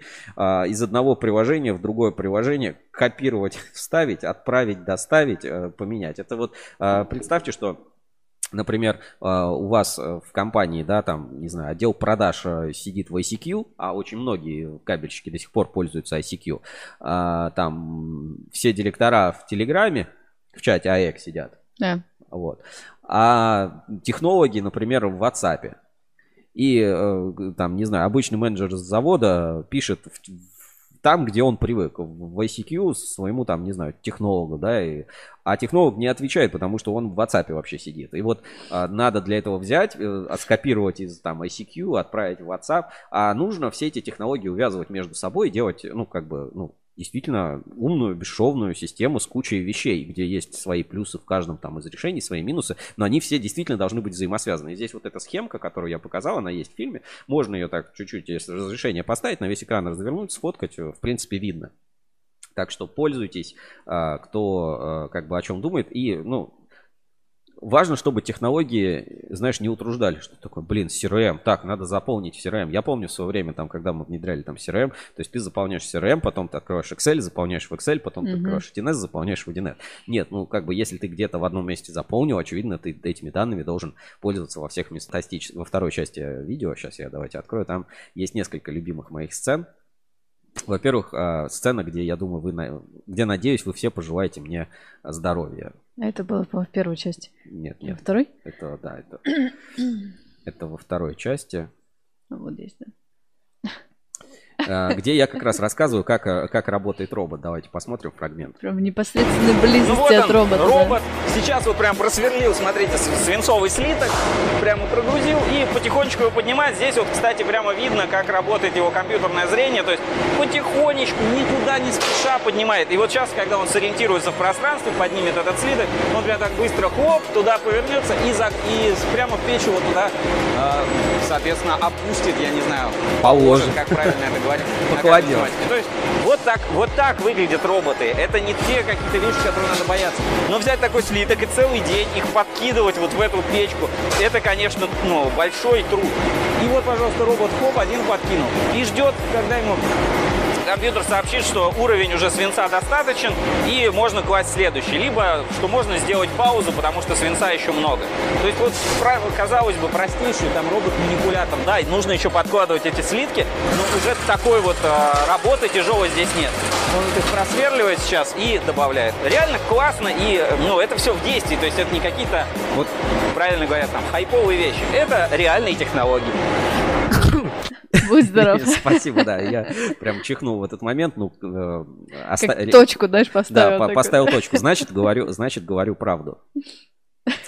А, в общем, большой-большой фильм. И а, давайте еще э, вопрос безопасности поднимем. Я вот а, у Павла Морякова спросил, ну, как вообще действовать с безопасностью. А то там какой-нибудь э, айтишник с ума сойдет или будет недоволен зарплатой, и все, и весь завод да. остановит. И вот давайте важное мнение по электробезопасности. Важный дисклеймер. Это реально, ну, как бы как бы нужно понимать, что цифровизация несет в себе риски. Поэтому давайте послушаем. Вряд ли на нас кто-то будет там нападать.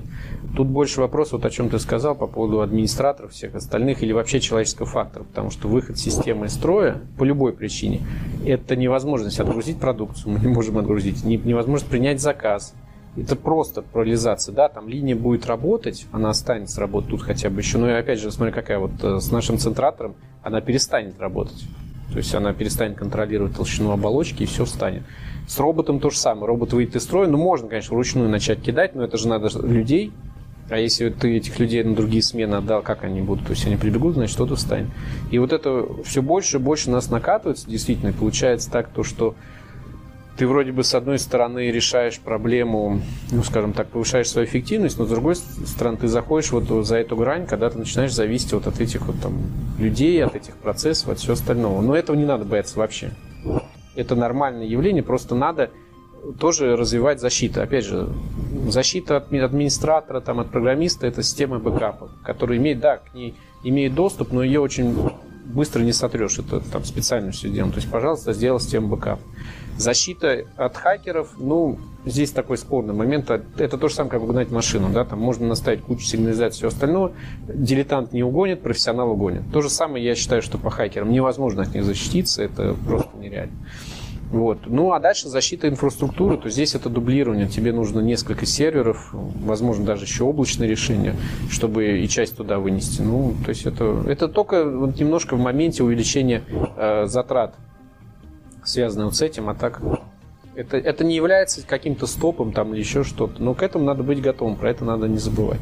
Ну и персонал у тебя должен потихоньку меняться. То есть если раньше там слесарь это был человек такой с гаечным ключом, который подходит, там бьет и все начинает работать, то сейчас это уже такой, должен быть слесарь э, в очках, интеллигентный, который там может магнитная отверточка, и не просто магнитная отверточка, а еще может быть что-нибудь там и запрограммировать. То есть вот этот переход тоже должен осуществляться. Нельзя по роботу ударить ключом. И такое сразу диско, да, диско настроение. Кабельный, Кабельный завод, завод будущего. будущего. Смотрите наш большой проект «Кабельный завод будущего». Он уже на YouTube, две части, там примерно по полчаса. Это, ну, а, как бы, это наше ощущение и видение того, как а, заводы трансформируются и находят новые пути развития. И, а, ну, вот цифровизация, да, просто не, не всем это может быть понятно, да, кто работает на маленьком предприятии, где один человек способен все контролировать. Mm-hmm. Ну, то есть, ну, реально, если у тебя там маленький завод кабельный, там несколько линий, там, то это вполне в голове одного человека укладывается. То есть там небольшая номенклатурная группа, там, конечно, ну, некоторые решения на Москабеле покажутся спорным. Типа, слушайте, а зачем нам это цифровизировать? Я вот сижу просто со второго этажа завода управления, я все это вижу, мне не надо дополнительно цифровизировать. Но если мы говорим про довольно большие предприятия, большие компании с большим объемом данных, то э, такая цифровизация это действительно путь к эффективности и к абсолютно новому введению бизнес-модели, которая есть. И э, в любом случае это стоит посмотреть. Ну и знаешь как, типа,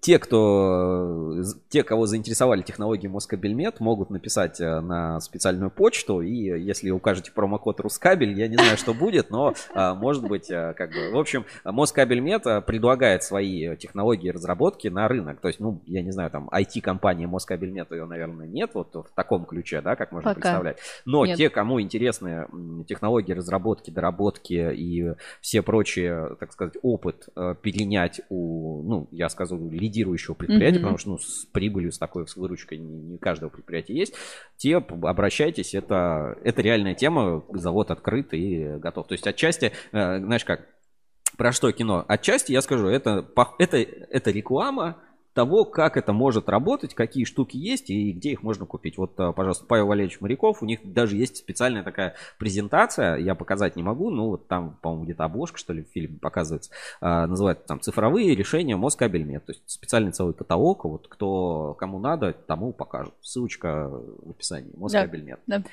Вот, и еще на этой неделе у нас э, вышел Рускабель ревью, тоже мы пока работали над спецпроектами, у нас э, немножко, ну, производственный график по нашим проектам изменился. Но в ревью давайте посмотрим а, пару сюжетов а, и, и тизер, собственно, потому что а, есть, есть нам о чем, есть о чем рассказать. Как раз вот сегодня касались электропровода и вот собрания ассоциации электрокабелей. Сейчас поставлю тоже у нас в эфире. Давно не было ревьюшечки, да. Ну, мы уже сняли еще следующий выпуск на следующую неделю, поэтому, Чувак, скоро, это... поэтому скоро, скоро появится. Так, а, ну, давайте вспомним наши некоторые лучшие материалы. Главные итоги собрания 78-го общего собрания Ассоциации Электрокабель. Как проходили вообще, что было, потому что было давно в видео, мы это еще не показывали. Ну, просто для тех, кто э, сегодня спрашивали про интеркабель, а это для тех, кто не бывал на собраниях АЭКа. much. 78-е общее собрание Ассоциации «Электрокабель» проходило с 13 по 16 сентября в очном режиме на территории загородного отеля в Завидово. Собрание Ассоциации «Электрокабель» – это событие, задающее тренды и развитие отрасли. Красивые медальки, На данный да? момент члены АЭК суммарно производят около 75% кабельной продукции в России. На закрытых собраниях зачастую происходят переговоры и на уровне рынка. Решаются стратегические задачи отрасли, заключаются выгодные сделки и обеспечивается обмен знаниями и опытом опытом. В собрании приняли участие более 122 делегатов и 60 компаний. В состав Ассоциации электрокабель принято 6 новых членов. Изолятор КС, МВК, Ореол, ТС Полюс, Супер и фирма Подий. Каждая из компаний пришла в ассоциацию с четкими целями и задачами. Например, недавно состоялось заседание секции телекоммуникационной кабеля. Об этом мы тоже писали на портале. АЭК продолжает активную работу с Минпромторгом, ФНС, Росстандартом для решения проблем кабельщиков. Совместно с Минпромторгом возможно субсидирование пилотного проекта отечественной кабельной линии производства Ункомтех на 500 киловольт. В целом ассоциация становится более динамичной. Члены самоорганизуются в группы и будут чаще взаимодействовать по внутренним вопросам. Ассоциация электрокабель планирует войти в состав ТК-46, планирует усилить аналитику, разрабатывать и внедрить новые цифровые сервисы для сбора отраслевой статистики. Если хотите узнать больше, то можете посмотреть трансляцию открытой публичной части у нас на YouTube-канале. А еще лучше подпишитесь на телеграм-канал Ассоциации электрокабель и канал президента АЭК Максима Третьякова. Короткие версии новостей и главных событий там появляются еще оперативнее. Ну, а, вот так вот. А, кто не был на собрании ХАЭК и думает, э, ну, еще пока анализирует для себя, обратите внимание, да, на последнем собрании Ассоциации электрокабель 6 новых членов вступили, уже прошли собрания по группам, например, mm-hmm. телекоммуникационные кабели, и а, вопросы-то решаются, вопросы двигаются. Вот новость, да, была недавно про Ассоциацию электрокабель и вот НДС, да, то есть решится вот этот агентский НДС, чтобы он распространялся или нет. Если схема решится, то вот эти вот страшные сказки, что а, типа, что ты делал три года назад с 200 тоннами меди, которые ты купил, что тебя придут и накажут за то, в чем ты не виноват, может быть, они наконец-то закончатся, и привлекательность, в том числе, ну, вот такая инвестиционная кабельного бизнеса станет получше. А, предсказуемость, по крайней мере, ты не будешь сидеть и думать, что налоговая может прийти к тебе там из-за того, что три года назад ты просто делал честно свою работу, наказать тебя, потому что кто-то в какой-то цепочке там НДС не заплатил. Э, это большой-большой э, как бы прогресс. Есть и другие вопросы там, про вот эти утилизборы в Казахстане. И над этим всем, конечно, надо работать, и ассоциация, э, конечно, с этим справляется довольно эффективно. Кто не видел наш выпуск ревью, посмотрите, там есть еще вот эта специальная рубрика с Андрюсом Рудисом. Давай ее тоже mm-hmm. найдем. Э, это наша гостевая рубрика. Приглашаем спикеров, кому есть что рассказать, топ новостей каких-то по своему э, мнению составить. Вот Андрюс записал это, знаешь, почти месяц назад, тоже болел, говорит, там было успеть, но он что-то заболел, а, прислал эти э, там видео, голосовые сообщения. И вот мы выпустили это практически спустя уже месяц. И он же оставил комментарий под выпуском, что Интерлайт в сентябре прошел, а по топу новостей ничего и не поменялось по факту. Поэтому давайте посмотрим Андрюс Рудис топ новостей.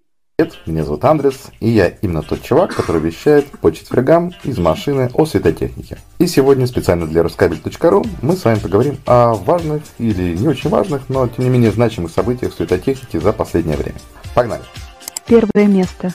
Интерлайт. А, выставка Интерлайт. На прошлой неделе состоялась выставка Интерлайт. Это вот такой вот бомон собирается бомон. компании, где они вроде как... Слушай, интересно, кто-нибудь будет говорить? А, ну, на прошлой неделе состоялась выставка Кабекс. Это вот такой вот бомонд из представителей кабельной отрасли.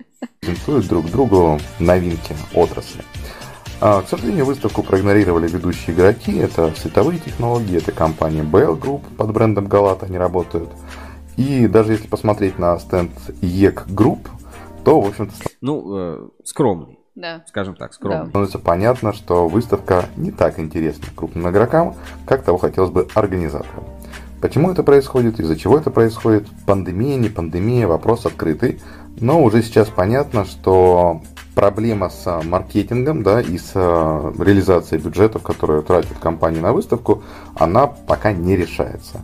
Что в этом случае делать организаторам? Вопрос открытый. Двигаемся дальше. Ну вот, а, на этой теме, вот кто смотрит, можете в чате с трансляцией свое мнение написать, если как бы есть о чем сказать. У меня тоже вот нет пока как бы четкого понимания, что будет с пандемией, с выставками на 2022 Второй. год, да, то есть вот ближайшие, да, события мы там понимаем, что с МФС, там вот этот форум электрические сети, да, как-то непонятно. И вроде бы надо планировать. В общем, я задам вопрос напрямую. Планируете ли вы в следующем году посещать выставки э, как посетители? Планируете ли вы участвовать в выставках как компании, как э, бренды, да, как заводы, может быть, э, премьерные у вас будут участие в выставках? Это, ну, вопрос побольше про выставку Кабекс, выставки там Интерпластика, если вы полимерная компания, а, что там еще там, энергетика, электро, электротехника, ну и вообще какие-то выставки, которые вы бы хотели в следующем году посетить и планируете ли вы их посещать или планируете ограничиться там их посещением? А, можно там про форум ЭТМ и так далее поговорить. В общем, если есть у вас мнение по этому поводу, напишите в чате трансляции. На самом деле интересно просто, как а, повлияла ли вот эта пандемия, ковидная ситуация, там какие-то интернет-технологии на а, ощущение выставок. Хочется ли ездить на выставки, будете ли вы ездить на выставки, планируете ли вы в следующем году свое участие или посещение этих угу. мероприятий. Смотрим дальше топ от Андрюса. Второе место. Консорциум светотехники.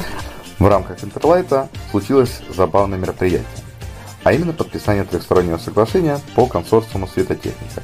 Консорциум светотехника это какая-то квази-надстройка над нашей отраслью, которая должна помочь как э, взаимодействию между производителями и государством, так и, в общем-то, с регулированием отрасли и так далее. А, во время подписания Ольга Грекова, гендиректора ПСС, и Василий Шпак, представляющий Минпромторг, подписали, собственно, это соглашение, играла торжественная музыка, и, можно сказать, брак был заключен. Да, да, она в белом, Третье он место. в черном. Большой скандал. А в завершение своей трехминутки хотелось бы поговорить немножко о скандале. О, какой поворот! Или там, не знаю, скандальчики, кому как. Э, Все-таки 145 миллионов рублей на кону, для кого-то деньги. Для нашей отрасли это точно деньги.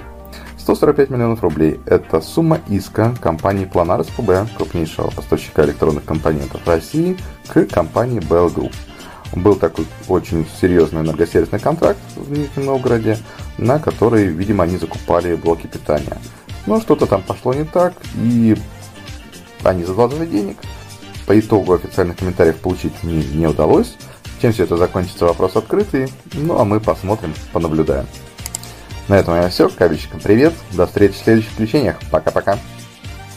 Ну вот такие вот а, новости по светотехнике. А, консорциум, да, вот тоже светотехники. Uh-huh. Вот что-то у нас а, как-то новых новостей по консорциуму рециклинга металлов, знаете, за последнее время нет. Ну, там есть а, суды кое-какие, которые еще, ну, так или иначе касаются членов этих консорциумов, связанных с севкабелем. Но вот реально что-то я вот про консорциум, наш консорциум, про который мы... Рециклинга. Рас... Консорциум рециклинга металлов, про который мы рассказывали как новый холдинг на кабельном рынке. Что-то пока каких-то новостей нет. Сейчас. Новый кабельный холдинг. Сейчас мы найдем эту новость у нас на портале. Давайте тоже покажу. Вот мы писали тоже про консорциум рециклинга металлов. И как раз э, ну, на выставке нефть, «Нефтегаз» нам Юрий Поченков э, давал вот свой определенный свой комментарий да, по этому поводу. Ну вот пока новостей нет, давай, может быть, на сайт заглянем консорциума. Сейчас консорциум промышленные технологии рециклинга металлов. Даже найти не, не всегда так просто. Так. Хм. Почему не выдает-то? Сейчас, сейчас, я, я думаю, найдет. Ну, все-таки там был сайт, я точно помню, был, был. был сайт этот э, рециклинг Где-то на визитке написано. Да. Промышленные технологии рециклинга. Может, на видео мы А, вот, э, rusrecycling.com. Давайте, давайте, кстати, посмотрим, а есть ли какие-то, может быть, новости на сайте, что-то появилось. Так, контакты, компания, активы, стратегия. Ну, видимо, видимо, пока больше ничего нет по вот, консорциуму рециклинга металлов. Ни новостей каких-то, ни вот в общем, если кто-то знает, а, что вообще происходит, расскажите, будет интересно посмотреть, как эта вся тема развивается, потому что вот видим, да, что вот эта практика консорциумов, она вроде как бы есть, а вроде как бы нет, вы вроде эти консорциумы где-то должны видеть, а где-то не видим. Вот, допустим, Александр Макуев а, как раз рассказывал, что в рамках, ну, АЭК они планируют тоже много делать там по телекоммуникационным кабелям, ну, по LAN кабелям. Но а, существует такой консорциум, которым вот они реально очень довольны. То есть а, консорциум называется ОНО. Сейчас давайте покажу, тоже новость у нас была достаточно давно. Там вступление Супер в консорциум ОНО телекоммуникационные технологии. И говорит, что в рамках именно вот этого консорциума э, телекоммуникационные технологии там очень прогрессивно идет э, работа и э, компании, компании все нравится, они все очень довольны. То есть я скажу так, больше консорциумов открытых и разных на, рын, на, на рынке даешь по всем, по всем параметрам. Ну что, по новостям, наверное, у нас э, все. Главные новости мы на этой неделе рассмотрели. Женя нашла несколько таких э, прикольных, очень старых э, видео, и перед началом эфира я их засунул в наш транслейтер с автопереводом. Первое называется Standard in Prescott British Isolated Cable Limited Reel 3 1932 года. На минуточку. На минуточку видео. А второй называется Power, Line, Power Lines Manufacture of In the Manufacture of Power, Power Cables. 44 года. Да, документальный фильм 44 года. Ну, давайте посмотрим, э, запустим нашу рубрику Ruscable Translator и посмотрим, э, как автоперевод справился с э, очень-очень старыми видеозаписями. Ruscable Translator. Нейроперевод иностранного контента. Итак, сейчас а, будем запускать нейроперевод. Понадобится немножко... Магии. Да, немного магии автоперевода. Уличной. Так, одну секунду. И запустим. Я, честно, ну, не слышал, я не знаю, как это как бы будет действительно выгля- выглядеть, звучать, поэтому тут мое почтение. Если автоперевод а, справился плохо, то, то то я, я, если что, не виноват. Если, если плохо справился. Как, говорят, шоколад ни в чем не виноват. Вот э, я, я именно так же, э, так же считаю. То есть, если что-то пошло не так, вы извините, это мое почтение. Так. Запускаем. Ну, давай первое посмотрим. 44 -го года. Western Electric Manufacture. Это сценарист Джек Севард. Музыка Музыка Чарли Уильямса. Комментарий. Что такое? Хорошо, бывает. Давай, давай другое, давай другое видео. Это заблокировали? 32 года. Да, да, 32 В двух милях от Прескота находится завод по производству каменоломен в Би, где производится эмалированная проволока. Проволоку нужно сначала намотать на специальные катушки для подготовки к эмалировочным машинам. В чипцах все такие классные. То есть это немножечко и ретроспектива, и сразу перевод. Эмаль наносится путем пропускания проволоки через ванну, а затем в духовку с тщательно регулируемой температурой которая нагревает эмаль до жесткой и эластичной консистенции. Процесс погружения и обжига проволоки повторяется несколько раз, пока не будет создано покрытие из эмали достаточной толщины для той цели, для которой будет нанесена проволока. Используемая эмаль обладает исключительными качествами в качестве изолятора и почти во всех случаях является единственной изоляцией, которой снабжен провод. Он выдержит без ухудшения температуры, которые разрушили бы изоляцию волокнистого характера. Эмалированные провода используются почти исключительно там, где важны космические заводы, такие как телефонные приемники, беспроводные устройства. Мы сейчас находимся на заводе в Хелсби, близ Уоррингтона, где делается резиновая изоляция и покрытие. Проводники проводов и кабелей с резиновой изоляцией сделаны из оловянной меди и могут быть одиночными проводами, прядями или пучками проводов. Машины здесь делают нити с разными номерами. Имеется в виду, наверное, с разным количеством жил. Не знаю, что точно. Mm. Музыка такая. Скрутка такая, да? Вот, вот оборудование, да, еще тех времен. До цифровизации. Смель.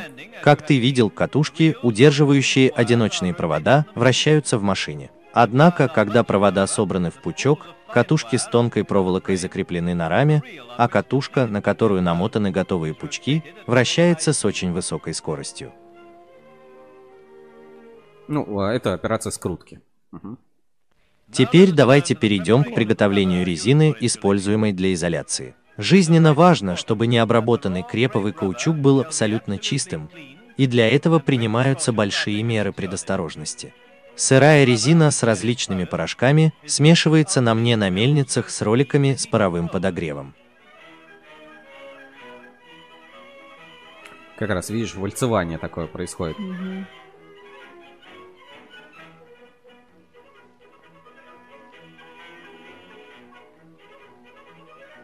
Форточки.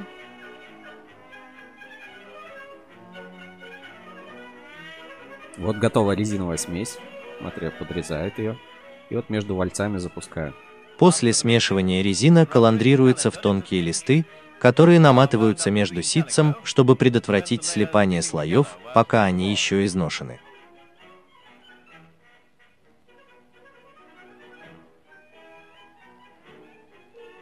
Затем эти листы резины разрезаются на полосы, готовые для покрывающих машин. Интересно, сейчас технология примерно так же выглядит? Ну, скорее нет. Это магазин резиновых покрытий, где провода магазин? и кабели всех видов и размеров покрыты резиной. Магазин резиновых покрытий. Странный mm-hmm. перевод. Не знаю, что это значит. Но, наверное, здесь просто лентой они обматывали резиновой э, кабели. Ну, судя, судя по этому видео. То есть там ни экструзии, ничего такого не было. Хотя какую-то вулканизацию, наверное, должны были проходить. Все-таки 1932 год, я слабо себе представляю, как там, а, какая была технология тогда. Обычный метод покрытия – это то, что известно как продольное. Сейчас, сейчас увидим. В этой машине 24 луженых медных провода или небольшие приди выводятся из их катушек в плоскую ленту, которая пропускает ее в машину с полосой резиновой смеси сверху и снизу и подается через аккуратные ряды канавок, которые, действуя путем дробления и резки резины, окружают каждый проводник слоем смеси с идеальным швом с каждой стороны. Они что, плоские получаются? В зависимости от требуемой толщины резины этот процесс можно повторить. Как правило, наносится три таких слоя. Этот процесс применим к одиночным проводам и проводникам, которые не имеют большого диаметра. Когда нужно покрыть самые большие тренды, резиновая смесь в полосках требуемой толщины и ширины накладывается на проводник. В этой большой машине одновременно наносится 5 таких слоев. То есть просто обматывается резина. Эти большие кабели используются для основных кабелей, для двигателей и трансформаторов, а также для служебных кабелей. Просто происходит обмотка резиной.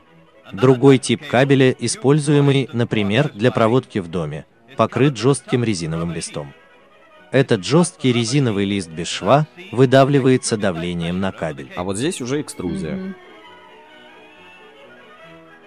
Ну вот сейчас я не слышу, чтобы резиновый, э, чтобы резиной. Девочки укладывают резиновый кабель в лоток, готовый к вулканизации после вулканизации.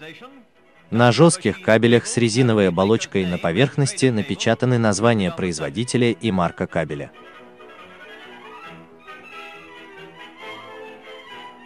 Все кабели с резиновой изоляцией проходят испытания в воде, в которую они были погружены в течение 24 часов. Они в первую очередь подвергаются напряжению, в несколько раз превышающему то, при котором они предназначены для работы. Вот так вот и контроль качества тоже осуществлялся. Напоминаю, что это наша экспериментальная рубрика Ruscable Translator. Если вам нравится перевод, вы хотите, чтобы у нас на Рускабеле в том числе выходило больше переводов там иностранного контента, вот так вот озвучено, да, чтобы можно было посмотреть, а, можете сами предлагать какой-то контент, то ставьте, соответственно, лайки и пишите, да, там, транслейтер это круто, перевод это круто, как бы все ждем. Давай поехали. Наша следующая рубрика это рубрика «Инспекция по соцсетям». Инспекция по соцсетям. В поисках интересного контента. Итак, а что у нас сегодня в инспекции? Отправляемся в нашу инспекцию. И э, контактору 80 лет. Это первое, первое на, что, сто, на что Женя обратил внимание, потому что в этот раз инспекция, Жень, полностью в твоем, так сказать, в твоем распоряжении. Да. Поэтому давай ты, собственно, ой, Сейчас, поэтому давай ты рассказывай вообще, что к чему, что, что происходит и так далее. Сейчас мы... Что-то сегодня отметим, значит, какое сегодня число? Какое ноября? 12 ноября как днем помех вообще. Да, э, день помех. Там был комментарий в начале эфира, что э, Сергей Гулков говорил, он тоже, когда у нас был в прямом эфире, у него все тупило, оказалось, кто-то в соседнем офисе микроволновку включал. Вот примерно такой комментарий. Хорошо, э, поехали. У нас э, чем запомнились соцсети на этой неделе в нашей рубрике «Инспекция по соцсетям»? Контактору 80 лет. Бренд группы Legrand отмечает 80-летие. Ну, Класс. Надежность, качество, все это про завод Контактор. На самом деле, действительно очень большое предприятие, уникальное и Э, оно тоже проходит вот эти стадии цифровизации. Знаешь, интересно наблюдать, как, э, ну, по сути, советское предприятие теперь э, является частью мирового холдинга Legrand, и это, ну, очень прикольно. Это, мне кажется, дает все-таки определенный буст предприятиям. Не то, чтобы я бы всем желал, чтобы все компании, заводы независимые рано или поздно скупили какие-нибудь а, крупные там транснациональные mm-hmm. электротехнические компании, но в целом, как бы, тренд на укрупнение, конечно, есть. Я, я не удивлюсь, если там ну, в принципе, и в России также, да, то есть мы видим Призмен, Nixans, да, это, ну, мировые компании, которые приходят в Россию и э, либо строят, либо приобретают здесь готовые предприятия. А Легранду сколько лет? Э, миллион лет. У нас да. есть, кстати, история бренда Легран, она была и на, в журнале Insider. Сейчас мы найдем. Так, так, так, так, так. Сейчас я секунду постараюсь это найти и э, покажу. Ну, сейчас история компании, да.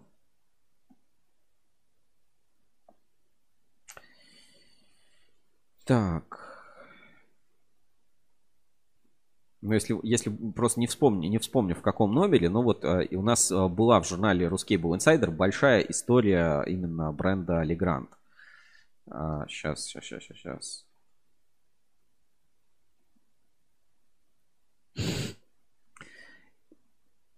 Вот это?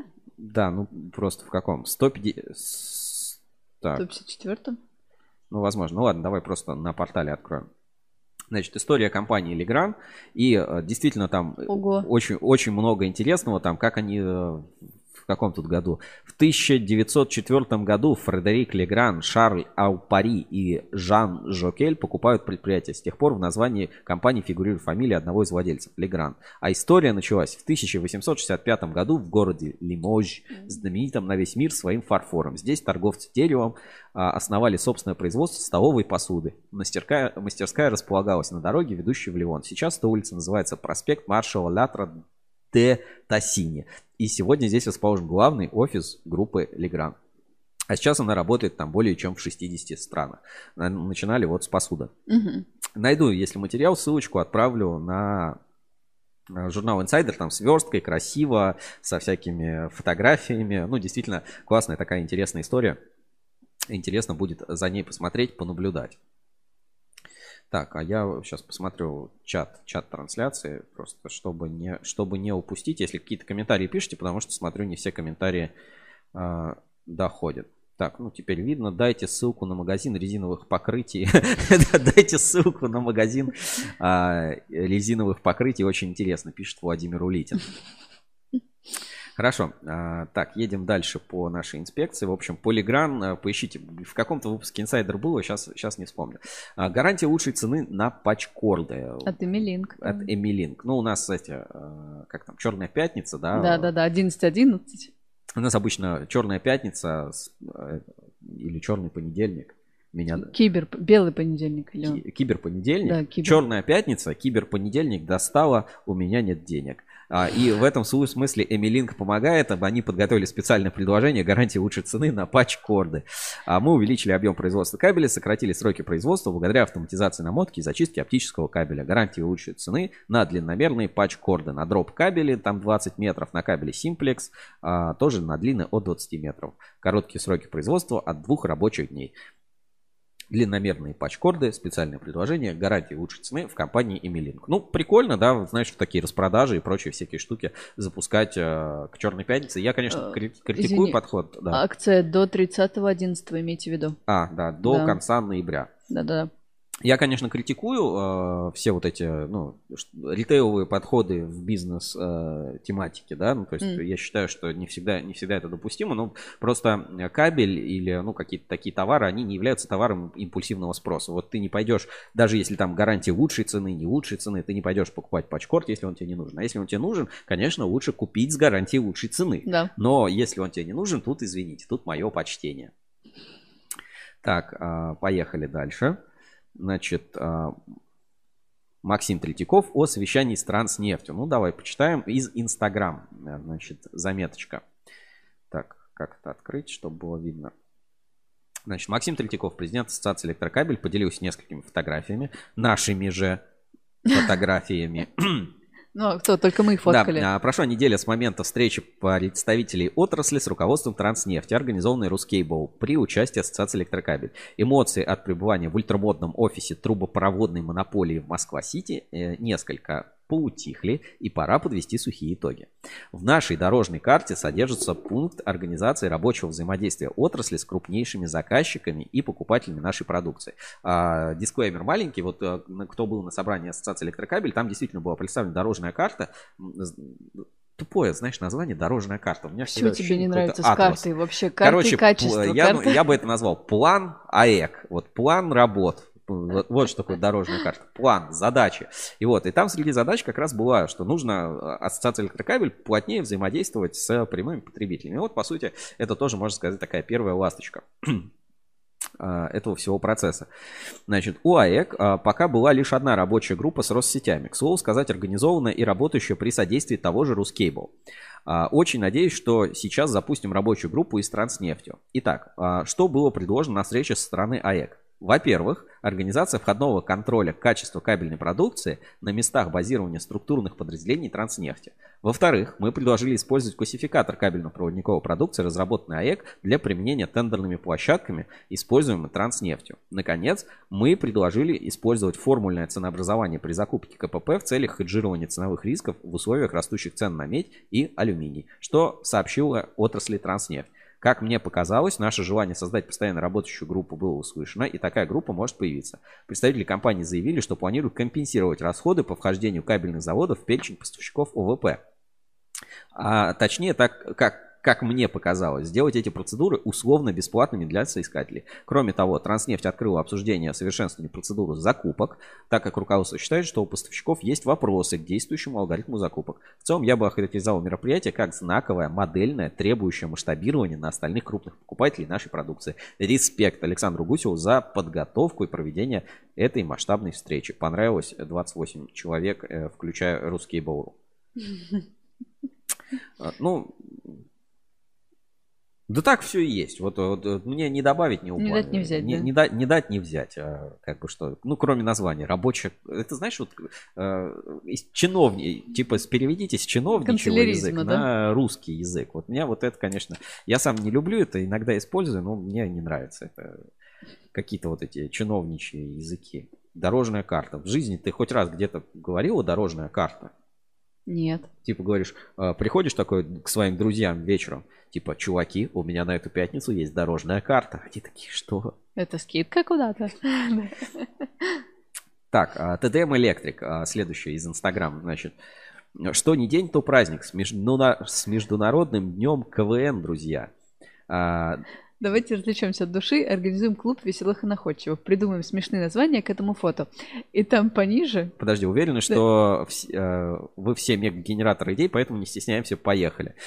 Значит, котик лезет в розет, ну, держит, вставляет кабель, ну, вставляет вилку, вилку в розетку. В розетку да. а, давай э, для тех, кто будет это слышать потом в виде подкаста или там на кабеле FM, а, рыжий кот вставляет... Котенок. Рыжий да. котенок вставляет а, кабель, вставляет... Вилку черный э, шнур с э, вилкой черного цвета в белую розетку. Розетка какой фирмы, не видно? Ну, непонятно, не да, ну, видно. ну какая-то обычная. И подпись. Говорят, не повезет, если рыжего кота в сети замкнет. Ну, и теперь комментарии, да, нам надо почитать? Да, тут немножко. Ну, давайте почитаем комментарии. Э, типа, ТДМ решил немножко всех повеселить.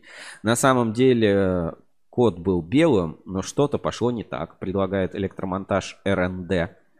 Значит, Рыжик засунул лапки в розетку, все, что осталось, свернули в газетку. Так, ну это такое Чубайс в деле. Хорошая шутка. А, ты со мной не играл, про кормежку забывал. Все, терпения больше нет, отключаю интернет. Оксана Саоп. Ну, знаешь, вот этот юмор про все, что осталось, вернули да. в газетку, немножко такой жестковатый. Ну, класс, это так мне напомнило, знаешь, эти были... Про Вовочку Да, про Вовочку или еще на фантиках печатали такие тоже анекдотики. Ну, типа маленький мальчик по речке гулял. Да. А медную катанку он воровал. И финал. А... Больше не будет мальчик гулять. Больше не будет мальчик гулять. А, катанки много осталось у на него. складе. Осталось на складе. Ну вот а, какие-то такие, да, шутки. Хорошо, поехали, интересно. Шутки, минутки. А, сатирические изобретения, да, кондиционер а, самооценки. Давай, давай посмотрим. Это Серков, да, что Серков СУ. Да, это... Мир глазами инженера, авторский блог о технике. Специализированный прибор для проведения самооценки в норму в салонах красоты. Ну, давай посмотрим. Прочитай, прочитай, да. Так, фотографии, значит, стул, сверху. Так, ладно, давай. Специализированный прибор для приведения самооценки в норму в салонах красоты. При помощи направленного акустического воздействия способен изменить ЧСВ на 900 микропанасенков. Согласно исследованиям британских ученых, изменение самооценки в пределах 4 тысяч, 4, 40 тысяч микропанасенков относительно безопасно для психического здоровья может производиться без медицинского наблюдения. Необходимо выбрать режим работы, повышения или понижения самооценки. Видишь, тут написано понизить да. или повысить. А, кондиционер самооценки, да, понизить да? или повысить. После чего садимся в кресло, датчик определит наличие клиента и запустит процесс корректировки самооценки. Когда самооценка приходит в норму, достаточно просто встать в кресло, прибор отключится самостоятельно. Коротенькое видео с демонстрацией. Ну, давай посмотрим. Это от создателя вот этого двойного молотка, да? Я так да, понимаю? да, да.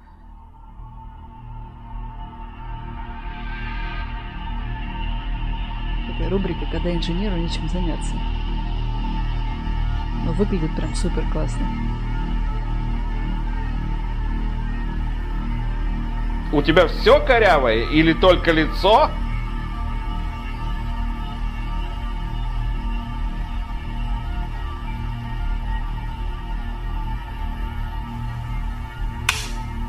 Повысить, да, самооценку? Да. Ага. Так. А ешьте все, сколько влезет, вам диета ни к чему. Вы и так прекрасны. Не любить вас – преступление. Провозгласите общую амнистию. Хотелось бы, чтобы как-то это тогда свет включался или что-то Ну, такое. знаешь, это очень странная вещь. А, где купить? Где, где, где найти ссылку в описании? А он, кстати, выставляет где-то э, Том Сойер Фест есть какой-то, да, и есть он такой, выставляется, вот такие всякие штуки делает, и вот на сайте, да, процесс создания еще публикует. В общем, э, такие, такие штуки можно купить. Ну, давайте, да, ссылочку оставлю, прикольно, это из, э, впервые там в точке консолидации поделились, да. Э, ссылочку на вот этот необычный блог сайта, авторский блог о технике серков.су, кину тогда в чат трансляции, ну, отдельно тогда на YouTube напишу. Угу. Прям в Ютубе напишу в Ютубе, чтобы это пришло, потому что на экране чат у нас Повис. Работает только из там Фейсбука или куда-то еще. Сейчас попробуем. Вот так, да. Так чат тоже работает. Так, поехали, поехали дальше. Там еще, да, что-то из, из этой, да, да, да, из, парочка, из этой же да. серии. Долбосчетчик и... Бестолкоин. Бестолкоин. Ну вот Бестолкоин открой. Ну давайте, да, давайте посмотрим. Бестолкоин от того же создателя, от того же автора. Бестолкоин. Значит, очередной арт-объект посвящается всем, кто успел прикоснуться к хайпу криптовалют, поставив или ухудшив свое благосостояние. Пистолкоин. Давай видео сразу смотреть, угу. да? 25 секунд.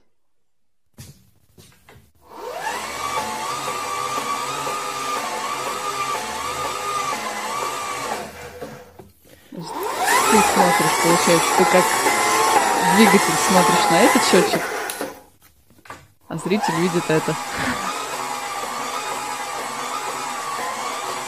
Best of coin. То есть э, это он как бы майнит криптовалюту? Типа, ну вообще-то нет. Ну, бестолкоин.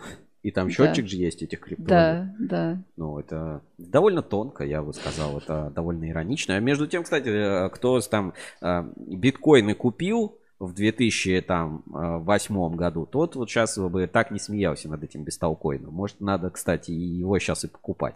Вот. Это, это, это довольно-таки может быть смешно. Так, что у нас еще? За... Э, есть ли какие-то новости интересные? А, ну вот э, у меня есть парочка таких закладок. Давайте тоже вам э, покажу. Значит, из сообщества типичный электрик. Сейчас, секундочку. Открою. Там э, есть такая рубрика, ну, где люди могут задавать, задавать свои вопросы. Давайте я почитаю. Здесь вот важно, чтобы авторская пунктуация и угу. э, все было сохранено. Значит, типи... да, типичный электрик 9 ноября в 6.30 утра опубликован, ну, пост а, от некого Богдана Павленко. Доброй ночи, товарищи коллеги. Вопрос у меня непростой. Я бы сказал жизненный к опытным людям. Значит, ну, запятых нет сразу, тут просто тут нет запятых. Поток. Ладно. Значит, закончил в этом году колледж под специальности 141, стал младшим специалистом электромехаником. Именно не электромехаником, а электромехаником. Скобка появилась. Образовательная программа производства ел машин и аппаратов. И решил пойти в институт по этой же специальности. Правда, институт авиационный, ХАИ, только образовательная программа, компьютерно интегрированное управление в энергетике. Не энергетике, в энергетике. Вот, э, и вот сам вопрос. Учусь уже третий месяц и не понимаю, зачем мне такой предмет, как теоретическая механика. Я его вообще не, не вдупляю. Вот остальные предметы, электромеханика, вышмат, программирование, английский, ВСТИ, я не очень понимаю. Но знаю, они мне нужны. А в следующем семестре будет сопромат, ТММ и прочая хрень. Зачем мне все это? Мне стоит перевестись на что-то по электротехнике, если я не тяну эти дисциплины по механике, или они мне не нужны, это так для общего развития, спрашивает Богдан Павленко. Павленко. Вот, а, и, соответственно, что тут а, как бы предлагаю. Да, вам стоит перевестись. Идите лучше на Иньяс, подтяните там великий и могучий. Очевидно, русский для вас не родной. Ну и в принципе, если вы задаетесь такими вопросами, вам нечего делать в ВУЗе. Да? Жестоко. А, пишут, что, наверное, он с Украины. А, что у нас русский вообще под запретом, поэтому пишу, пишу как могу. Если ты не понимаешь, как поведет себя металл, о, и какие его качества. Но я не знал, что так сильно придется работать с металлом, но научат на сопромате. Для развития нужно бросить вышку, сходить в армию, поработать на стройке, определиться, нужна ли вышка, и затем заочно пойти и получить нужное образование. Но это прям жесткий способ, но справедливый. Хотя у нас тут большинство просто едет в Польшу после школы или на время учебы. Запятые появились. Да, ну вот, э, вот так вот, э, вот такие вот вещи обсуждают э, в чате типичного электрика. И э, еще несколько таких вот моментов, э, которые, которые отметил, хотел показать. Э, значит, группа подслушана, и здесь ну, некий репост из Твиттера «Детектор пса». Скинь фото, где ты счастлив, скидывает. Но это же показание счетчика в том месяце всего лишь 120 киловатт намотало. Вот, радость. как, какие... Когда тебе за 30, да. Какие радости, да? Дальше э, интересное такое 3D дайджест. Значит, физики обнаружили новый тип сверхпроводимости и ранее неизвестное состояние вещества. Международная группа физиков из Германии и Швейцарии экспериментально обнаружила и подтвердила существование неизвестного ранее состояния вещества, сопутствующего эффекту сверхпроводимости. Явление оказалось настолько уникальным, что предсказать последствия открытия сегодня очень сложно, хотя оно вселяет большие надежды на прорыв в области сверхпроводимости и квантовых приборов. Это большой практический шаг в новую область знаний. А, прикольная новость. Э, у нас там и в инсайдере будет информация кое-какая. В общем, я буду за этой темой следить, когда вот смогу просто объяснить, я к этому перейду, mm-hmm. потому что сверхпроводимость, они как бы на хаях, это очень популярная сейчас, а, сейчас тема. Так. Что а, такое на хаях? Ну, типа, очень-очень популярное. Значит, что еще? Сообщество электроника. Вот мы там периодически обсуждали одежду, что-то еще. Вот, вот такие вот показали, как бы, ну, Э, типа рендеры не вышедших Apple Watch, назовем это так, а, часы со встроенным мультиметром. Как ты думаешь, интересно? Хотел бы ты себе Подожди, а что мультиметр мерит? Ну, например, напряжение, там, силу тока можно померить. А заряд батарейки можно определить мультиметром. А зачем два... Э, ну, контакта ты... У тебя черный щуп и красный. Плюс-минус. А, а выводит на часы? Ну, видимо, да, ну, очевидно, ага. что это не какие-то не настоящие а, штуки, но вот а, ну, такой вот прикол. Хотели бы такие, спрашивает сообщество электроник. Наверное, удобно. Так, ну, наверное, из таких, а, из таких вещей все, кроме как новые м, штуки знаешь, как новые тренды в дизайне, я бы mm-hmm. хотел показать. Значит, сообщество Электрик 5 ноября опубликовало как мы, ценим такую, как мы оценим такую работу нашего коллеги электрика из Уфы? Ну, то есть э, мы все видели вот эти вот красивые щитки, где кабель э, квадратиками уложен. А здесь, смотри, э, где-то под прямым углом, а где-то вот красиво, красиво закруглен. Вот что скажешь, как тебе вот такой вот новый стиль укладки кабеля внутри электрического щитка? Мне так больше нравится. Почему? А мне круглая просто фиг, фигура больше нравится. Хорошо пишут. Я про то, что может 45 секунд недостаточно там на минутку. А, ну, каких-то Слушай, комментариев здесь просто, просто какие-то миллионы. У электронов голова закружится ведь. Э, творческая личность. Если дать хорошую нагрузку, то можно получить новый элемент или даже темную материю. Нигде не говорил, а, но и не сделал. Какой тезис я придумал проверк? Допустим, я принял такое ошибочное... Ладно, какая-то... Короче, здесь пошла перепалка. У меня, ну, только два момента. Ну, типа, наверное, это имеет смысл, если нужно куда-то деть большой запас кабеля. Да. Но если, в принципе, посчитать считать, ну, делают же на оптическом кабеле, всегда оставляют запас перед муфтой на столбе. Не знаю, зачем это сделано здесь в электрическом щитке, особенно если прикинуть вот просто какое количество стяжек здесь. Раз, угу. два, три, четыре, пять, шесть, семь, восемь, девять, десять, одиннадцать, двенадцать, тринадцать, четырнадцать, пятнадцать, шестнадцать, семнадцать, восемнадцать. И, по-моему, восемнадцать стяжек только я вот здесь насчитал, которые нужно, чтобы просто вот это вот аккуратно уложить. Хотя щиток элементарный, смотри, ну в нем типа диф-автомат, два однополюсника и счетчик обычный электрический стоит. То есть, во-первых, огромный какой-то, непонятно зачем такой нужен большой щиток щиток, в нем уложили кабель. В общем, а, это больше так искусство, чем а, прикладное решение. И, видимо, тут а, как раз электрики шутят, что это петля гистеризиса. Я не знаю, что это такое. Ну, вот какие-то такие вот тренды и шутки.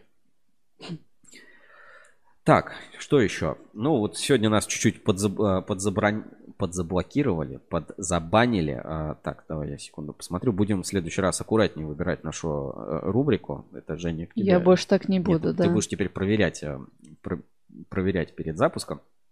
Как-нибудь, вот. да. А надо провести э, интер, надо, надо провести биржу доверия и посмотреть, что у нас изменилось в неделю, потому что, ну, действительно было много новостного фона, вот как мы видим, да, обсуждали, и посмотрим, как изменились рейтинги компаний на этой неделе. Рубрика «Биржа доверия». Проверка недели аналитики. Будь здоров. Русский был Trust Level. Биржа отраслевого доверия. Итак, у нас на портале ruscable.ru есть специальный э, инструмент Ruscable Trust Level. Это биржа доверия отраслевых компаний. Позволяет э, посмотреть, как изменился показатель доверия компании за конкретную неделю. Ну, давайте посмотрим у нас, э, что произошло, какие изменения были на этой неделе. Отправляемся с правой стороны, есть специальный информер. Значит, в лидерах роста Москабельмет, Prysmian Group Russia прибавил, смотри, почти 4,5%. Эксперт кабель, кабельный завод. Волгодонский завод Волгодон кабель. Ев кабель, опять-таки, прибавил значительно. Значит, НПО Максимал, спецресурс, Цветлит, Сигнум, МКЗ. В падении, лидера падения Радиал, НТ, а, ТС Полюс, кстати, новая ну, компания, mm-hmm. которая вошла в ассоциацию электрокабель Трансвок, Дедал Провод, а, Дедал тоже входит в ассоциацию электрокабель, Таткабель, ОКБ Гамма и Хитлайн. Они на этой неделе самой большой просадки. Ну, давай общий рейтинг посмотрим по RTL. А, в принципе, это как бы каталог компаний, да, можно по нему ориентироваться. Значит, Uncomtech а, сейчас занимает первое место, 9.96 с учетом новых а, критериев оценки. Москабель нет на этой неделе плюс две позиции сразу. Сейчас э, занимает третье место в рейтинге, общая оценка 8.78, над ним эксперт кабель 8.94. Значит, а, Москабель подвинул сегмент энерго и Калужский кабельный завод на две позиции. А, так, дальше что у нас еще по рейтингу изменилось? Prysmian Group тоже прибавил две позиции, опередив изолятор АКС и опередив спецкабель. Общая оценка у Prysmian сейчас 6,58. Ну, давай еще посмотрим у кого какие изменения. Lapp Group показал небольшой рост 0,126. Ну, у них хороший, в принципе, финансовый год. Кабельный завод Алюр, Цветлит, э, Кавказ Кабель, группа компании Оптик Энерго. Все получили, ну, такой незначительный, но, в принципе, рост своей оценки. Так, еще по падениям есть, потому что в красной зоне. Ну, вот кабельный завод Кабекс потерял одну позицию. Его опередил Чуваш Кабель, оценка 4,82. Ну, наверное, вот в первых 60 э, компаниях, которые у нас есть, это вот такие основные изменения по рейтингу. Ну, тут, я думаю, объяснять нечего, да, Москабель на хаях, понятно, показал завод, показал цифровизацию, показал, как надо, как можно зарабатывать, какие есть штуки, поэтому здесь каких-то вопросов, в принципе, быть не может, э, что так сильно повлияло на оценку. Кабельный завод «Эксперт кабель» тоже выпустил новые номенклатурные группы, чувствует себя предприятие хорошо, э, заказы существуют. Prysmian Group, ну, много положительного новостного фона, особенно относительно вот этого PRY-CAM и их а, договоренности вместе с а, Россетями. То есть мы ожидаем, что Prysmian, возможно, станет инфраструктурным поставщиком в России для Россетей, и это, ну, конечно, совершенно другой уровень компании ставит. Поэтому здесь каких-то вопросов нет. Давай посмотрим, что там а, по дилерам и по отраслевым компаниям. Ну, там более стабильные рейтинги. Значит, по а, дилерам КСК Групп сейчас на первом месте. Они, кстати, поделились интересной статьей у нас на портале. Если кто-то не читал, там про логистику. Как а, изменение цен на логистику повлияли, в принципе, на цены на продукты на кабельном рынке. Эльнау на втором месте 6.22 компания, а, 6.22 оценка. Это Станислава Перебоева. Форум Электро.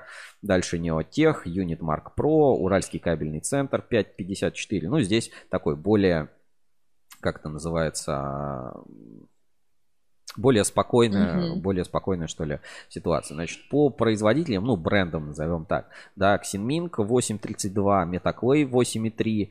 А, здесь по изменениям, значит, миксер а, на прошлой неделе были у нас в эфире, очевидно, ну, как бы и положительный новостной фон, плюс три позиции сразу в рейтинге показали рост, Energo показали рост, но все равно миксер немножко обогнал. Eco Compound Group, Комполе сместились на 11-12 места. Что тут еще у нас по рейтингу, в принципе, ну, больших каких-то изменений по рейтингу компании нет. Давай посмотрим по кабельным дилерам, как изменился рейтинг на этой неделе. Значит, а, первое место по-прежнему моят русские энергетические системы, второе место кабель стройсервис. Ну вот какого-то движения по рейтингу, да, Толедо плюс три позиции, опередил Электроград, Одескабель, Ресурс Прикамье. Вот основные движения. А дальше СП Элект энерготехмонтаж определи, опередил энергобазис и связь энерго. Но здесь изменения такие незначительные. Тоже это чуть менее подверженный рейтинг. Ну, просто с торговым компаниям по ним и новостной фонд обычно какой-то специально отсутствует. И, ну, если компания стабильно, давно, долго работает, у нее все время, ну, у нее просто постоянно повышается рейтинг. Даже если какая-то проблема, где-то кого-то не отгрузили, где-то что-то сделали, всегда стараются с этим исправить и, ну, как бы работать. Поэтому вполне себе чуть более, знаешь, э, рынок доверия к компаниям торговым, он чуть менее волатильный, чем рынок доверия к заводам. Просто все-таки к заводам привыкли, да, что, о, там что-то произошло, там э, продукция, и как бы все внимание на заводах. А дилеры, ну, они более, что ли, стабильны в своей оценке. То есть, ну, если это плохой дилер, он плохо выполняет свои, так сказать, функции по, в том числе логистически, то он и будет где-то а, не очень быстро менять. А вот кабельные заводы все-таки это такой динамичный, конкурентный очень рынок. Все друг с другом борются, вводят какие-то новинки, а, релизами меряются, меряются. Поэтому это такой более динамичный рынок. Следите за э, своим а, рейтингом доверия, да, пользуйтесь инструментами Ruscable Trust Level, это бесплатные инструменты, они прям доступны, первая ссылочка в каталоге организаций, можно сверху вот здесь щелкнуть, плюс в карточке каждой компании можно всегда увидеть э, рейтинг доверия этой компании и э, специальный тикер, который обозначает, ну, короткое, короткое сокращение. Вот э, у Саранскабель, например, тикер это SARC, оценка 8.04 из 10. Ну и, соответственно, в карточке любой компании всегда можно посмотреть динамику изменения за последние там несколько э, недель. Сколько? 12 тут недель, да? Или 10 недель. Э, и, всю динамику изменения этого показателя.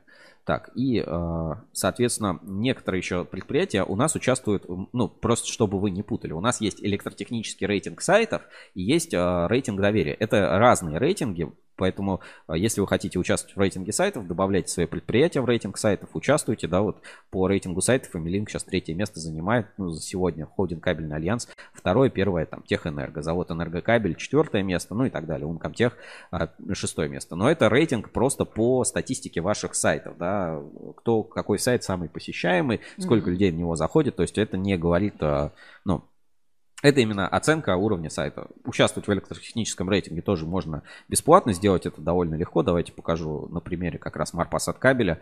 Просто устанавливаете себе счетчик э, проектов Ruscable.ru на сайт. И вот здесь вот в нижнем а тут не видно. Не видно, да. В нижнем а, углу, левом углу, в нижнем да. левом углу, например, на сайте Марпас от кабеля стоит специальный счетчик, и вы участвуете в рейтинге. Если ваш сайт высоко, то он попадет на главную страницу в рейтинге на портале Ruscable.ru. Но не путайте, все-таки э, Ruscable Trust Level и насколько у вас прокачанный сайт, это ну, немножко разные рейтинги, доверие и как бы так сказать, соревнования чуть в разных дисциплинах. И, Весовой категории, да, да. И э, как бы, если доверие можно, э, нужно долго заслужить, да, его и рейтинг нужно создавать, то на сайте можно рекламу, да, Яндексе, там где-нибудь, да, там себе кликов накрутите, переходов, и вы будете выше в рейтинге. Поэтому это немножко разные, так сказать, весовые категории.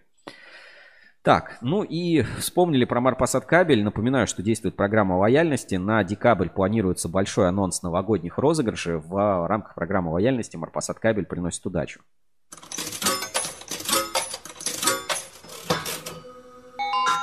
Марпасад кабель приносит удачу. Вот практически весь год мы рассказываем о программе лояльности, поздравляем победителей, разыгрываем подарки у нас в прямом эфире. А вы не забывайте, что можно регистрироваться. Ссылочка на программу лояльности Марпасад Кабель находится в а, описании под видео. Переходим, регистрируемся, счет фактуру накладную. С, в декабре будет очень много промокодов и розыгрыши будут каждую неделю. Ждите свежие релизы по Марпасад кабелю у нас на портале Ruskable.ru. Ну и э, новость была у Марпасад кабеля. Кстати, довольно-таки знаешь, как интересная, и можно ее тоже показать в эфире. Сейчас прямо на сайте, наверное, у них тоже есть. А, так, посетили форум, там, Днем работника кабельной промышленности. Нет, сейчас а, откроем тогда на сайте. Новость относительно Марпасад кабеля про а, новые займы ФРП. То есть завод очень быстро развивается и э, получает при этом доступ к финансированию. Давайте я покажу. Значит, э, Марпасад кабель расширит производство и повысит производительность на средства займа ФРП, Фонд развития промышленности. Экспертный совет Фонда развития промышленности и инвестиционной деятельности Чувашской республики одобрил предоставление займа Марпасад кабель на расширение производства. Проект позволит расширить номенклатуру выпускаемой продукции и снизить ее себестоимость. Предприятие претендует на заемное финансирование в 100 миллионов рублей в рамках совместной программы федерального республиканских фондов развития промышленности, ставка по совместному займу должна составить 1% годовых. Отметим, что особые льготные условия предусмотрены для предприятий участников национального проекта «Производительность труда». В 2020 году в рамках нацпроекта «Кабельный завод» получил, а, увеличил производительность труда на 11,3%. На средства ФРП Марпасад кабель планирует расширить производство огнестойких и силовых кабелей и проводов. Вся сумма будет потрачена на приобретение производственного оборудования, экструзионных и крутильных машин, оплеточных машин. Чтобы обор... А, часть оборудования в рамках проекта предприятием уже приобретена за счет собственных средств. Еще порядка 17 миллионов рублей Марпасад кабель вложит в реконструкцию производственных площадей. А, в качестве обеспечения планируют привлечь независимую банковскую гарантию и поручительство гарантийного фонда Чувашии. Ну, я, я так скажу, предприятия, которые ну, имеют которому одобряют, во-первых, вот такие кредиты, займы и программы развития, это хорошие предприятия. То есть предприятия, ну, тут одно дело, что, знаешь, а, кому-то дают кредиты, uh-huh. а есть еще предприятия, готовые взять кредиты. А, взять кредит, это значит, ну, тоже иметь э,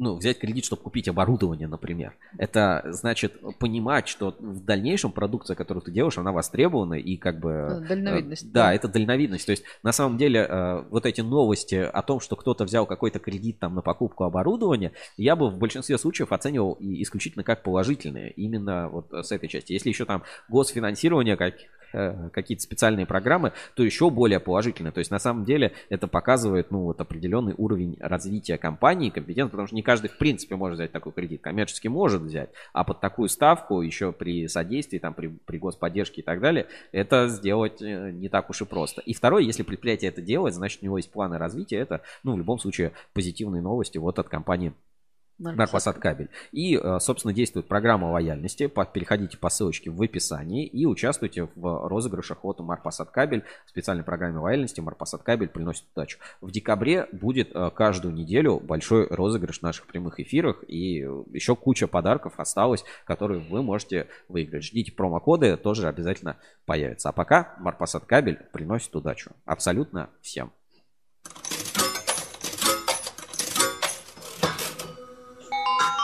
Марпасад кабель приносит удачу. Ну что, вот такой у нас получился прямой эфир. Что-то вот мы тоже с Женей с тобой кашляем, да, приболели, все такие чихаем тут в наши микрофоны. Вы, если что, а, нас поддержите, поставьте лайк, там, подписку и а, заболела наша трансляция, да, там нас где-то подбанили, ничего, тоже, а, кстати, да. тоже ничего страшного такое бывает. Надеюсь, Будем вам, знать, да, да. надеюсь, mm-hmm. вам понравилось. А, тут вот, как пишут, дайте ссылку на магазин резиновых покрытий, очень интересно.